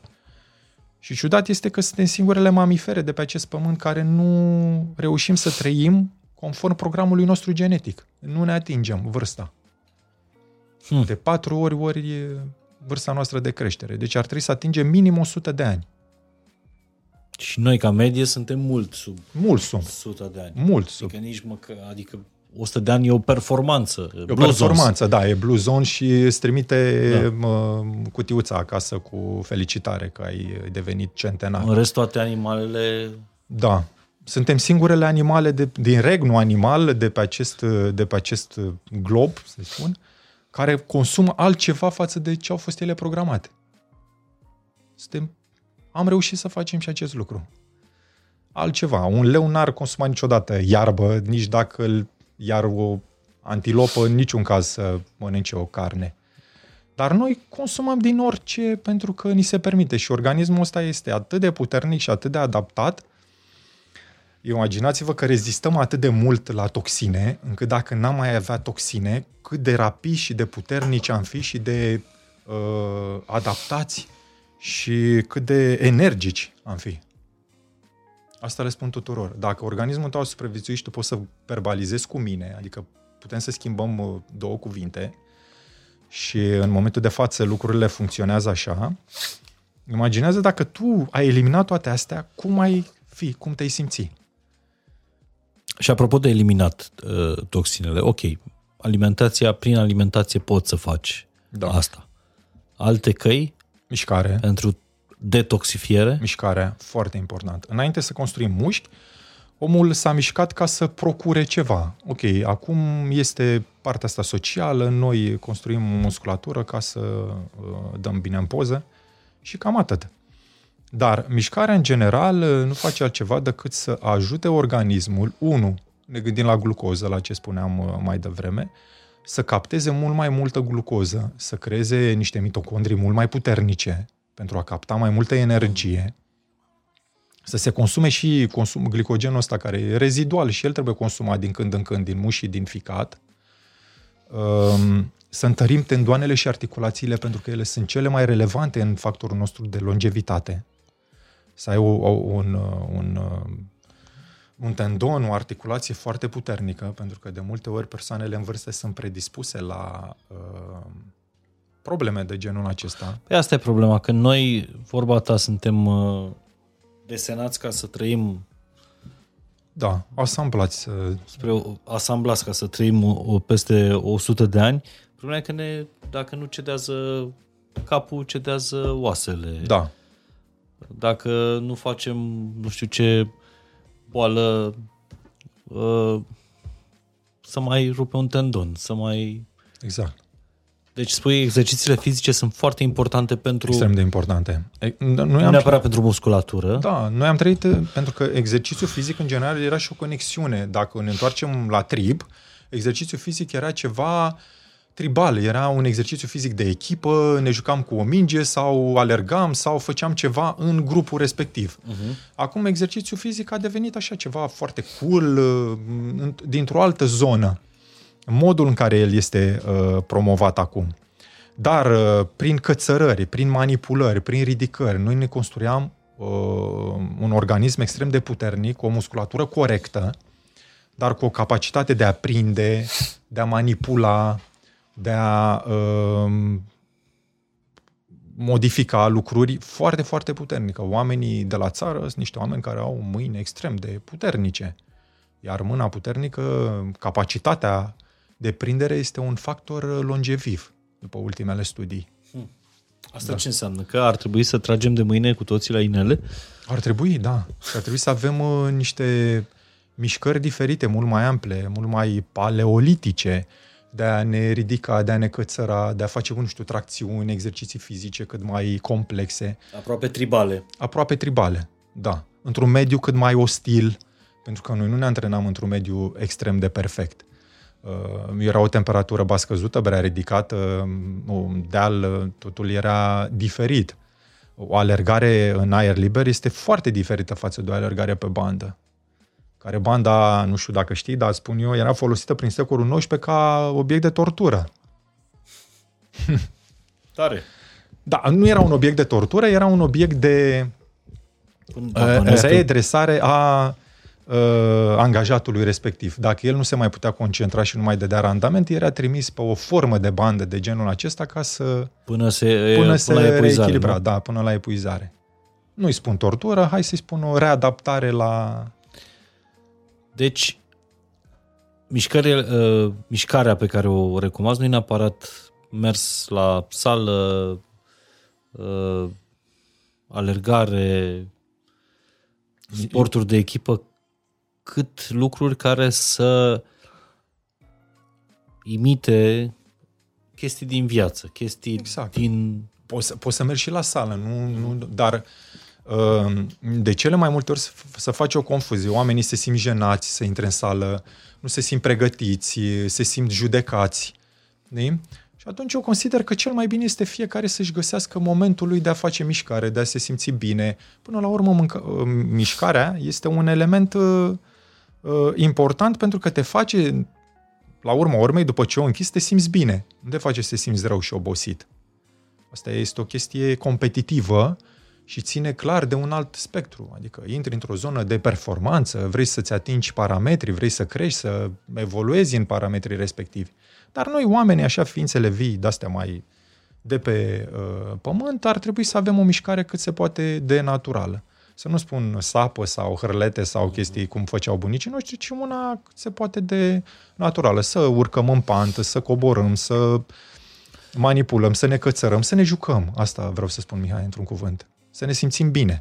Aurelian, dintre toate cursurile pe care le-ai, uh, le-ai făcut, uh, uh, am văzut că l-ai, l-ai cunoscut inclusiv pe doctorul Amen, eu l-am mai tot citat în podcastul ăsta sau în, în conferințe. Care ți se pare, nu știu, lucru pe care l-ai aflat din cursuri sau un studiu care ți se pare că are revoluționat nu doar ceea ce știai, ceea ce știm despre nutriție, despre longevitate, Toate. despre creier?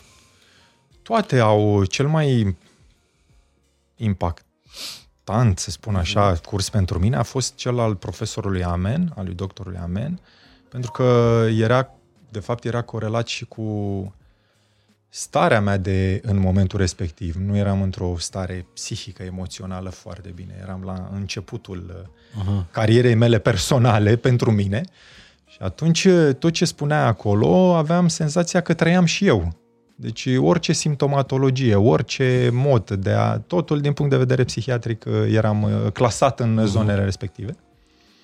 Ce mi s-a părut interesant a fost acest studiu și am zis, wow, nu vine să cred. Deci creierul meu, eu eram axat și de fapt mă gândesc la oameni uh, și ceea ce fac eu este pentru energizare, oboseală cronică și tonifiere, nu uh-huh. lucrez pe uh, altceva. Și mi s-a părut foarte interesant și am zis, mm, ok, deci dacă slăbesc, înseamnă că capacitatea creierului meu se va îmbunătăți, doar dacă fac acest lucru. Și mi s-a părut foarte, foarte interesant asta. Pentru că în nutriție, în general, în naturopatie, se vorbește ori de toxine, ori de echilibru fizic, ori de raportul ăsta foarte exact de tip caloric, adică sunt chestii foarte fixe, foarte exacte. Uh-huh. Așa studii foarte multe sunt. Uite, ăsta foarte important, acum epigenetica ne spune iar un studiu că noi luăm informația părinților noștri. Asta mi s-a părut fantastic. Fantastic mi s-a părut când am aflat că aveam același obicei, spun o poveste. Te rog. Uh, un copil nu și-a cunoscut uh, tatăl decât uh, după 40 de ani de viață.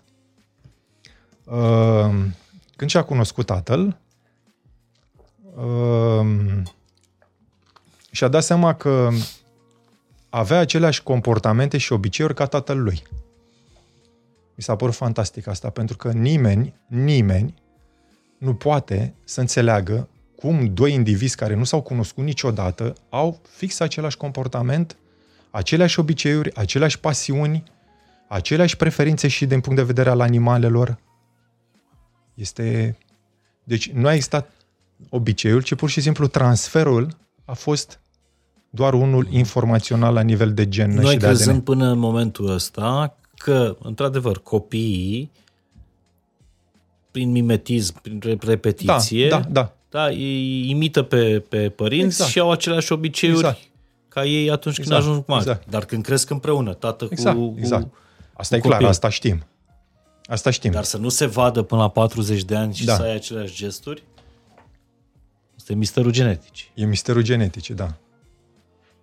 Și acel copil sunt eu. Ăsta e mai mare wow. misterul genetic. Wow. Da. Stai să-mi revin din... Uh... Da. Tare. Și ce ți-ai mai descoperit în comun cu tatăl tău? Foarte multe lucruri. Deci avem mai multe decât credem. Da. De la ai noștri. Da.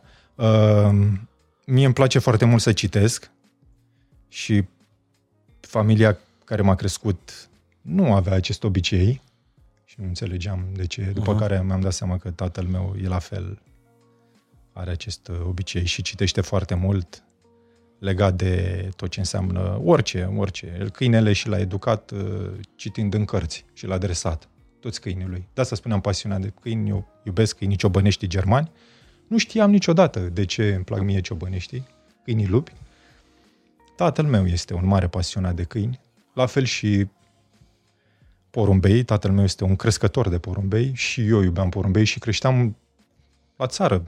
Îi spuneam bunicii mele că aș vrea să fac și eu Cotineață, îi spuneam noi, că așa uh-huh. se și numea, nu? De porumbei. Eu n-am știut nimic despre comportamentul tatălui meu. Am știut de un anumit comportament al tatălui meu când părinții mei s-au despărțit, eu eram foarte mic, dar nu știam absolut deloc de aceste lucruri.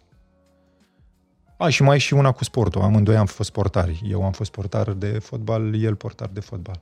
Nu contează la ce echipe, nu contează performanța. Chiar nu dar, contează, da. Da, dar îți spun uh, un alt aspect. Wow. Da. Și tu când l-ai văzut prima oară pe tatăl tău? Uh, cred că la 38 de ani. 30 și... Da. Adică acum... Acum 3 ani.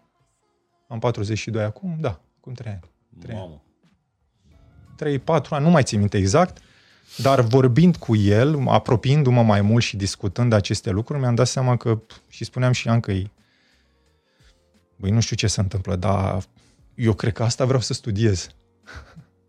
nu ai cum, e imposibil. Ca să nu existe, nu există un transfer informațional, nu există un obicei. Nu am văzut exact. niciodată vreun obicei. Plantele, dați foarte mult. Acum, știi, podcastul, emoțiile, amintirile, dați foarte, foarte multe uh, lucruri care ne legau. Și modul de gândire, și adaptarea la viață. Chiar și această stare introvertă tot al lui este. Hmm. Da. Minunat.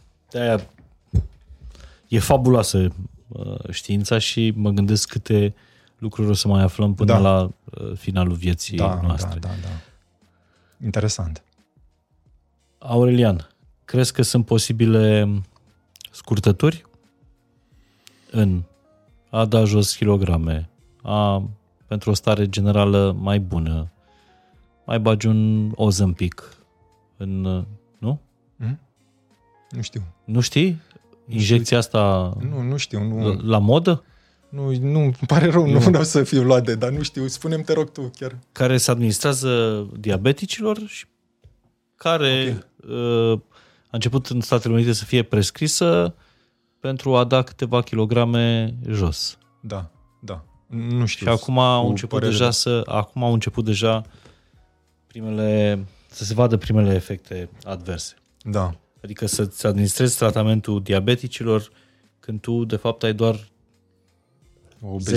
10-15 kilograme în plus. kilograme și suferi practic de altceva, de o Da. stimă de sine scăzută și trebuie să o lucrezi pe aceea. Nu? Da. Deci asta, asta vreau să te întreb. Dacă există scurtături care să te scape și de kilograme și de toată încărcătura asta a creierului. Oboseală, lipsă de concentrare, stimă Da. de sine scăzută, anxietate. Nu am găsit niciuna, sincer. Și nici nu...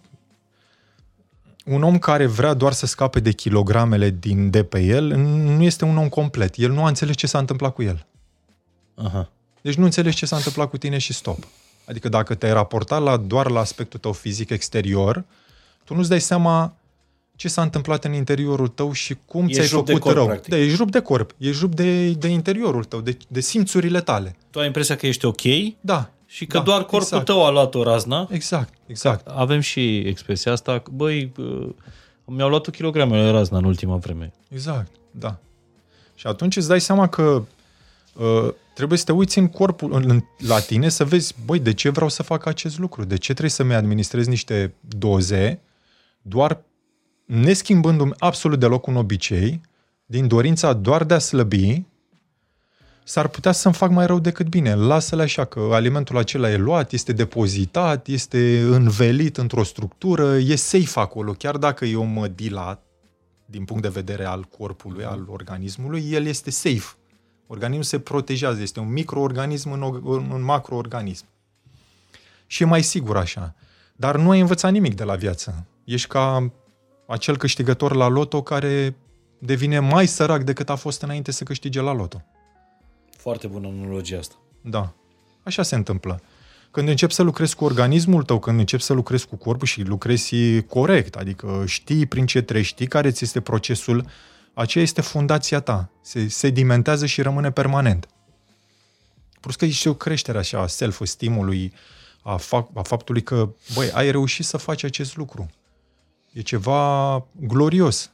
Este cea mai bună facultate pentru tine, aceea de a-ți menține organismul energic, tânăr și vital, că restul poți să faci orice facultate, orice școală, orice curs, orice Corect. Uh, specializare, poți să faci bani, poți să faci ce îți dorești tu. De obicei, noi oamenii luăm exact ceea ce este mai departe de noi și mai puțin valoros, bani, uh, faimă, diplome uh, și la noi uităm să ne, uit- ne uităm, să ne observăm, devenim niște reprezentanți ai diplomei, ai banilor și a faimei care nu au absolut nicio uh, legătură cu ceea ce am făcut, mai ales în mediul acesta, chiar al sănătății, îmi permis să spun asta. Uh-huh. Adică un om care promovează sănătatea trebuie să fie un om care să arate că promovează sănătatea și uh, despre asta este vorba. Înțeleg că se studiază mult, că intri în zona asta, dar cumva trebuie să creeze un echilibru, pentru că o persoană când se uită la tine, el trebuie să simtă că ceea ce spui este corect și adevărat și că nu-l minți. Aș putea să vorbesc eu despre bogăție acum sau, nu știu, despre fizică cuantică sau altceva. Exact.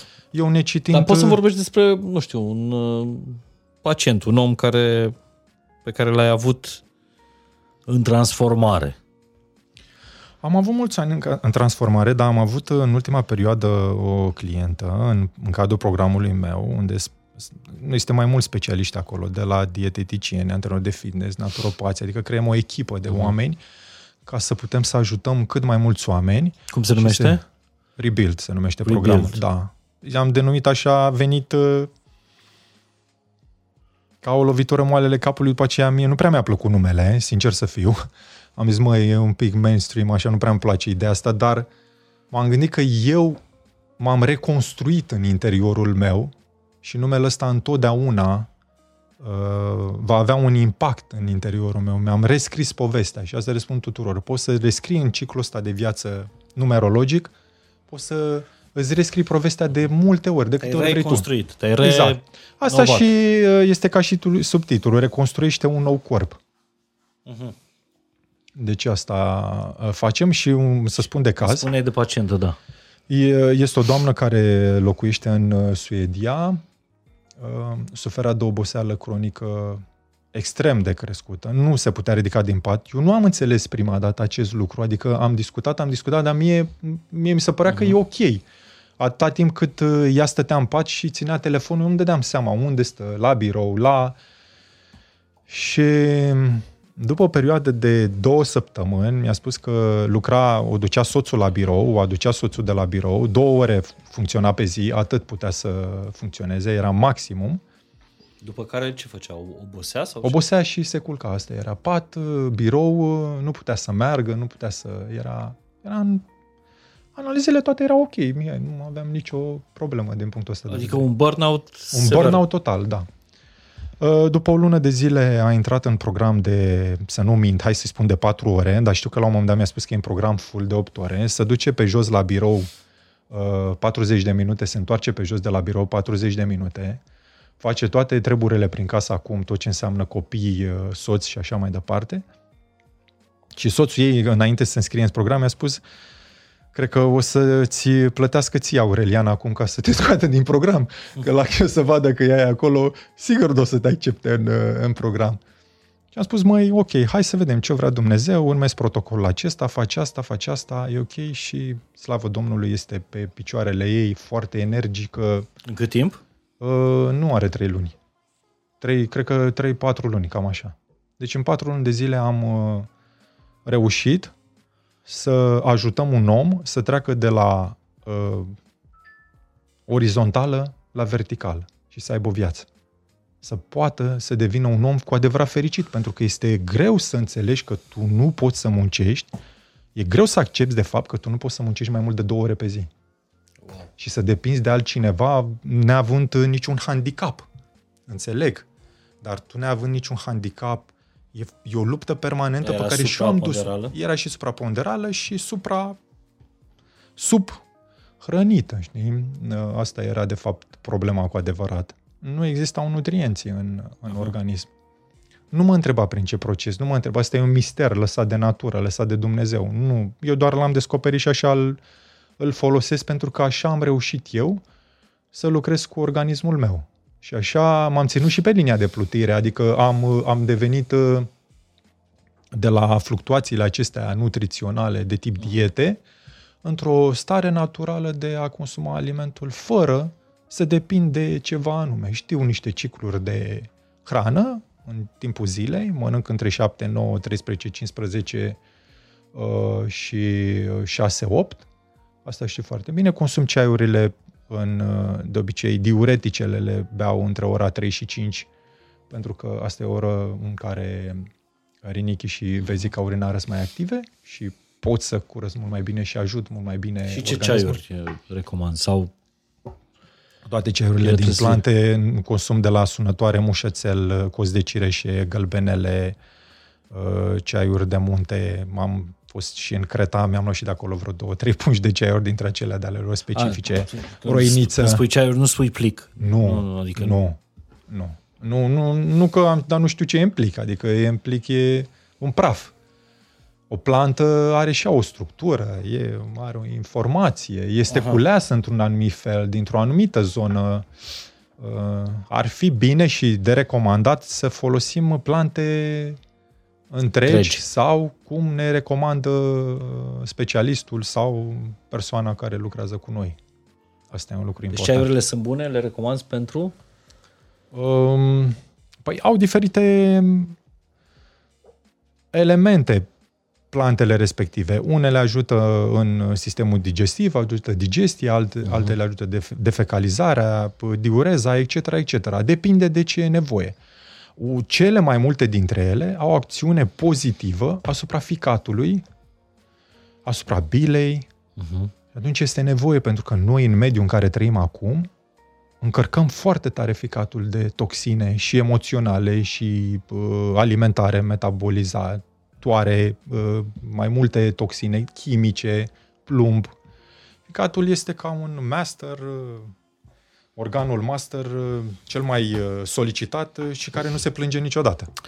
Crezi că alimentația noastră dezordonată, proastă, haotică, este principala cauza faptului că televiziunile și radiourile sunt pline de reclame la medicamente?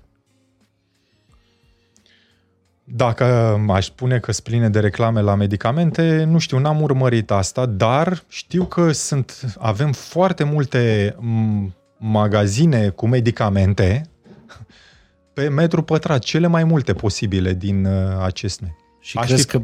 Aș fi preferat să fie pe lângă reclame de genul acesta, să fie și reclame pozitive, reclame care îndeamnă omul să facă o mișcare. Uite, spre exemplu, un podcast de genul acesta sau uh, o activitate sau uh, sunt foarte, foarte multe Dar activități. crezi că majoritatea bolilor noastre vin de aici, din alimentația proastă? Da, da. Și nu o spun eu, o spune știința, pentru că alimentația are un impact major asupra genelor din corp. Gene de care spuneam la începutul emisiunii, care pot activa sau dezactiva anumite boli în organism. E și un factor genetic, clar, că poate ai tras lozul la cel mm-hmm. mai... Dar asta este extrem de puțin. Cum spunea Cindy Baker, uh, mentorul lui Mark Hyman, în anii 70, el e pediatru, ni se vorbea de autism ca și când ar fi ceva pe undeva, pe acolo. Și acum autismul este de 10, din 10 uh, copii 2. Adică este 20%. Foarte crescut. Da, de unde? Pe ce? 2 din 10? 2 din 10, eu așa știu, așa am citit, să nu vorbesc cu, dar uh, e foarte, foarte crescut în momentul acesta. Da. Ce ți-ar plăcea? Pentru că știu că vrei să faci cercetare. Da. Ce ți-ar plăcea să cercetezi, să descoperi? Cu ce ți-ar plăcea să faci lumea asta mai bună? Cu ce vrea Dumnezeu să mă îndrume, că până acum nu-mi dau seama. Îmi place foarte mult să studiez genetica și impactul mediului asupra omului, impactul alimentației uh, și aș vrea într-adevăr să aduc în zona științifică o cât mai multă informație legat de longevitate, legat de uh, relații, legat de impactul uh, transgenerațional, cât mai mult în, în direcția aceasta. De ce? Pentru că vreau să văd uh, oameni care trăiesc vârste înaintate, fericiți, nu că doar trăim, adică nu lifespan-ul, nu ne interesează doar asta. Pe mine mă interesează și health span-ul, adică cât de sănătos sunt în viața mea cronologică nu cât reușesc să o duc așa pe picioare. Nu doar speranța de viață, ci și da. speranța de viață de sănătate, sănătoasă. Exact, de mișcare și de echilibru și să ajutăm oameni prin diferite programe, protocoale, ca ei să aibă un mediu sănătos și să creștem, adică să putem să uh, devenim cât mai longevi și cât mai fericiți. Și în Loma Linda, în America, există diferența, uite, uh, să fac o, o, un desen imaginar foarte interesant, Loma Linda este o zonă din uh, California unde trăiesc foarte mulți oameni legat de Blue Zone și vis-a-vis, este diferență de o stradă, sunt uh, oameni care trăiesc, au o rată de boli extrem, extrem de, de crescută. Deci, Mihai, este diferență de un DN1 între cele două localități. Am și care e diferența? Diferența este că ei aici au creat cel mai mare centru de cercetare din lume legat de longevitate. Sunt, uh, mă rog, adventiști la bază și au uh, regula asta a familiei, a tradiției. Uh-huh. Au cele mai mari centre de sport din lume, unde bătrânii de 80 de ani fac exerciții fizice de care spuneam mai devreme, de cățărări și așa, de noi doi nu putem să le facem. Iar aici sunt uh, fast food, strict food, uh, distracție, petreceri, viața agitată și așa mai departe. Deci asta este diferența între cele două, diferențe de o stradă. Nu povestesc de zone geografice și asta noi. e pe bune acum. E pe bune, dar putem să o verificăm, da, putem să ne uităm acum în, în, în tot ce înseamnă cercetare. Deci oamenii ăia trăiesc într-un mediu cât se poate de sănătos, empatic, uh-huh. longeviv. Relații și sănătoase. Relații sănătoase, alimentație sănătoasă, unde, uh, sincer, ei nu au autorizat uh, fast food-urile de niciun tip la ei în uh, zona mm. lor. Fast food-ul este pe partea cealaltă, iar dacă vrei, treci strada. Asta uh, reprezintă Loma Linda, un nucleu de longevitate în una dintre cele mai să spunem așa, intoxicate nații de pe acest pământ uh, America, pentru că ăsta este... Mă rog, nu că am fi departe. Nu suntem, dar este un... Uh, așa sunt datele. În America, studiu, așa citesc în cărți, așa am învățat în... Uh, Norocul nostru e că mai avem ceva pe la țară. Da. Asta le spun tuturor că noi trăind așa un pic, nu pot să spun, rustic, hai să spunem rustic, noi avem posibilitatea și este păcat de acest lucru să cumpărăm uh, alimente cât mai sănătoase, mai crește o bunică, o mătușă, un neam, uh, o la țară, într-un mediu în care găina aceea a văzut și ea o râmă și nu a leșinat când a văzut-o. Uh, deci încă a rămas în mediul acela și eu sunt, credem, extrem de fericit, din punctul meu de vedere, prin lentila asta a mea a naturopatului. Da. Îți mulțumesc mult de tot. Cu drag.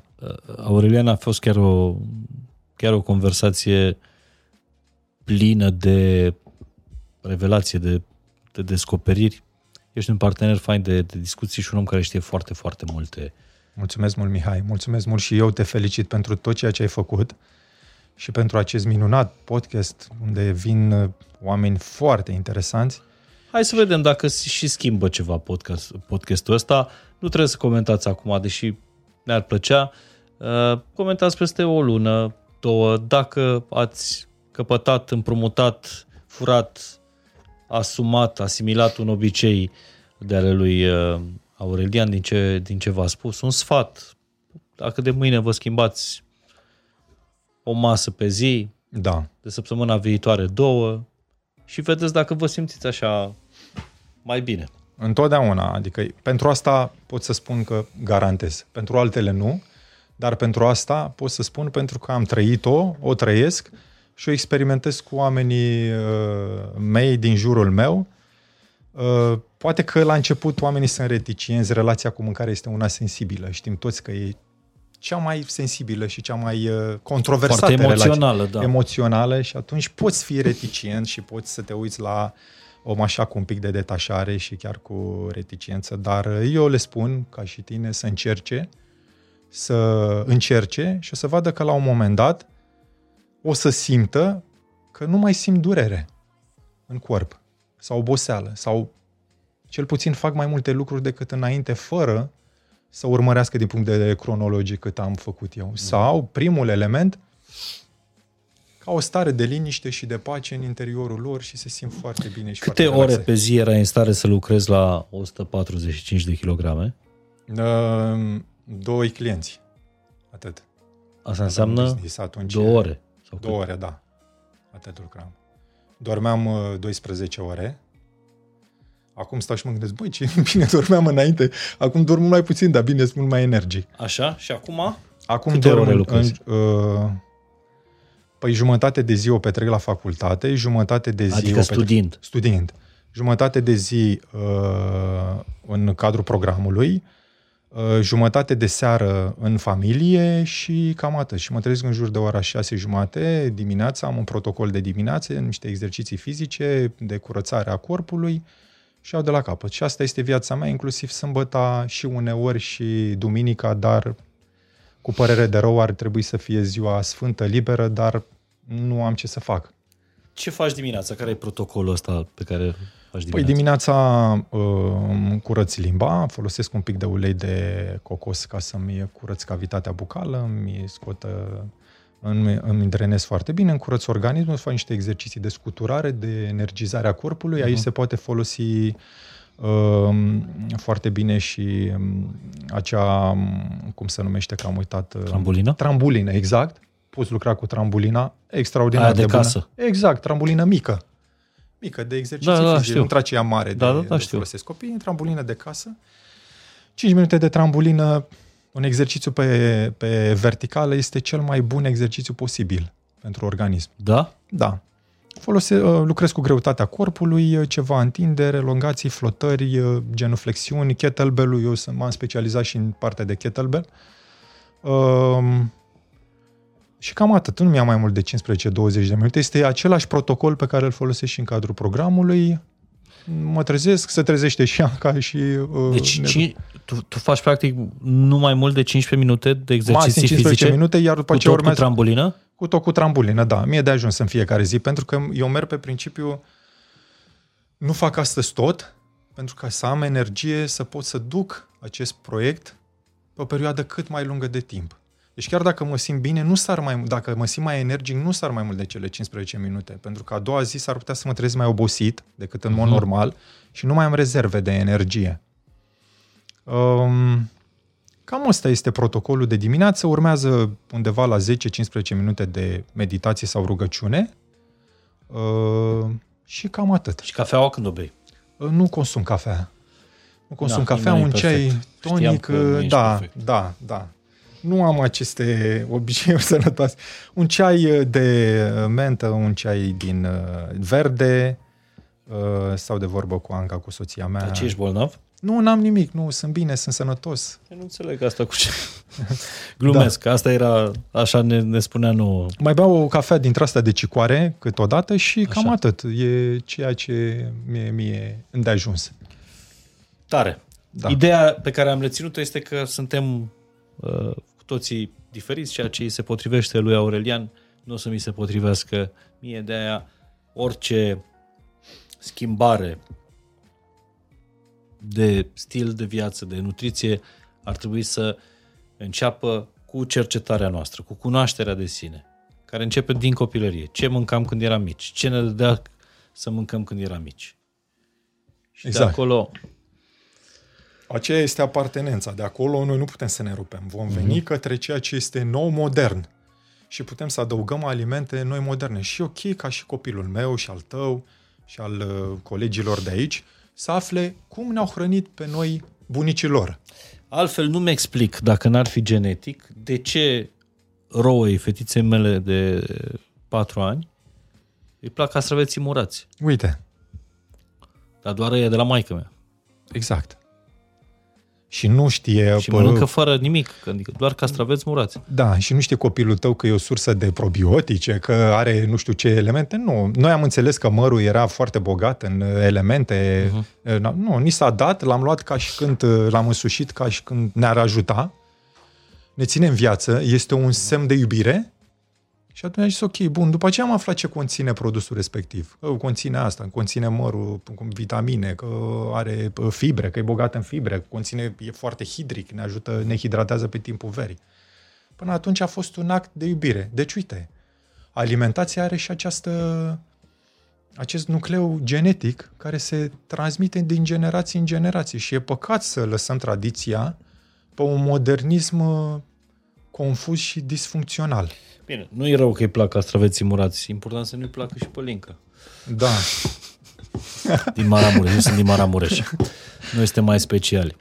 Îți mulțumim mult de tot. Mulțumesc și eu. Uh, Aurelian, știți unde l-apelați, îl găsiți pe aurelianvasile.ro, am zis bine, nu? Uh, Citiți acolo mai multe despre programul Rebuild. Sunt Mihai Morar, vă mulțumesc, ne auzim săptămâna viitoare, la fain și simplu. Mulțumesc și eu.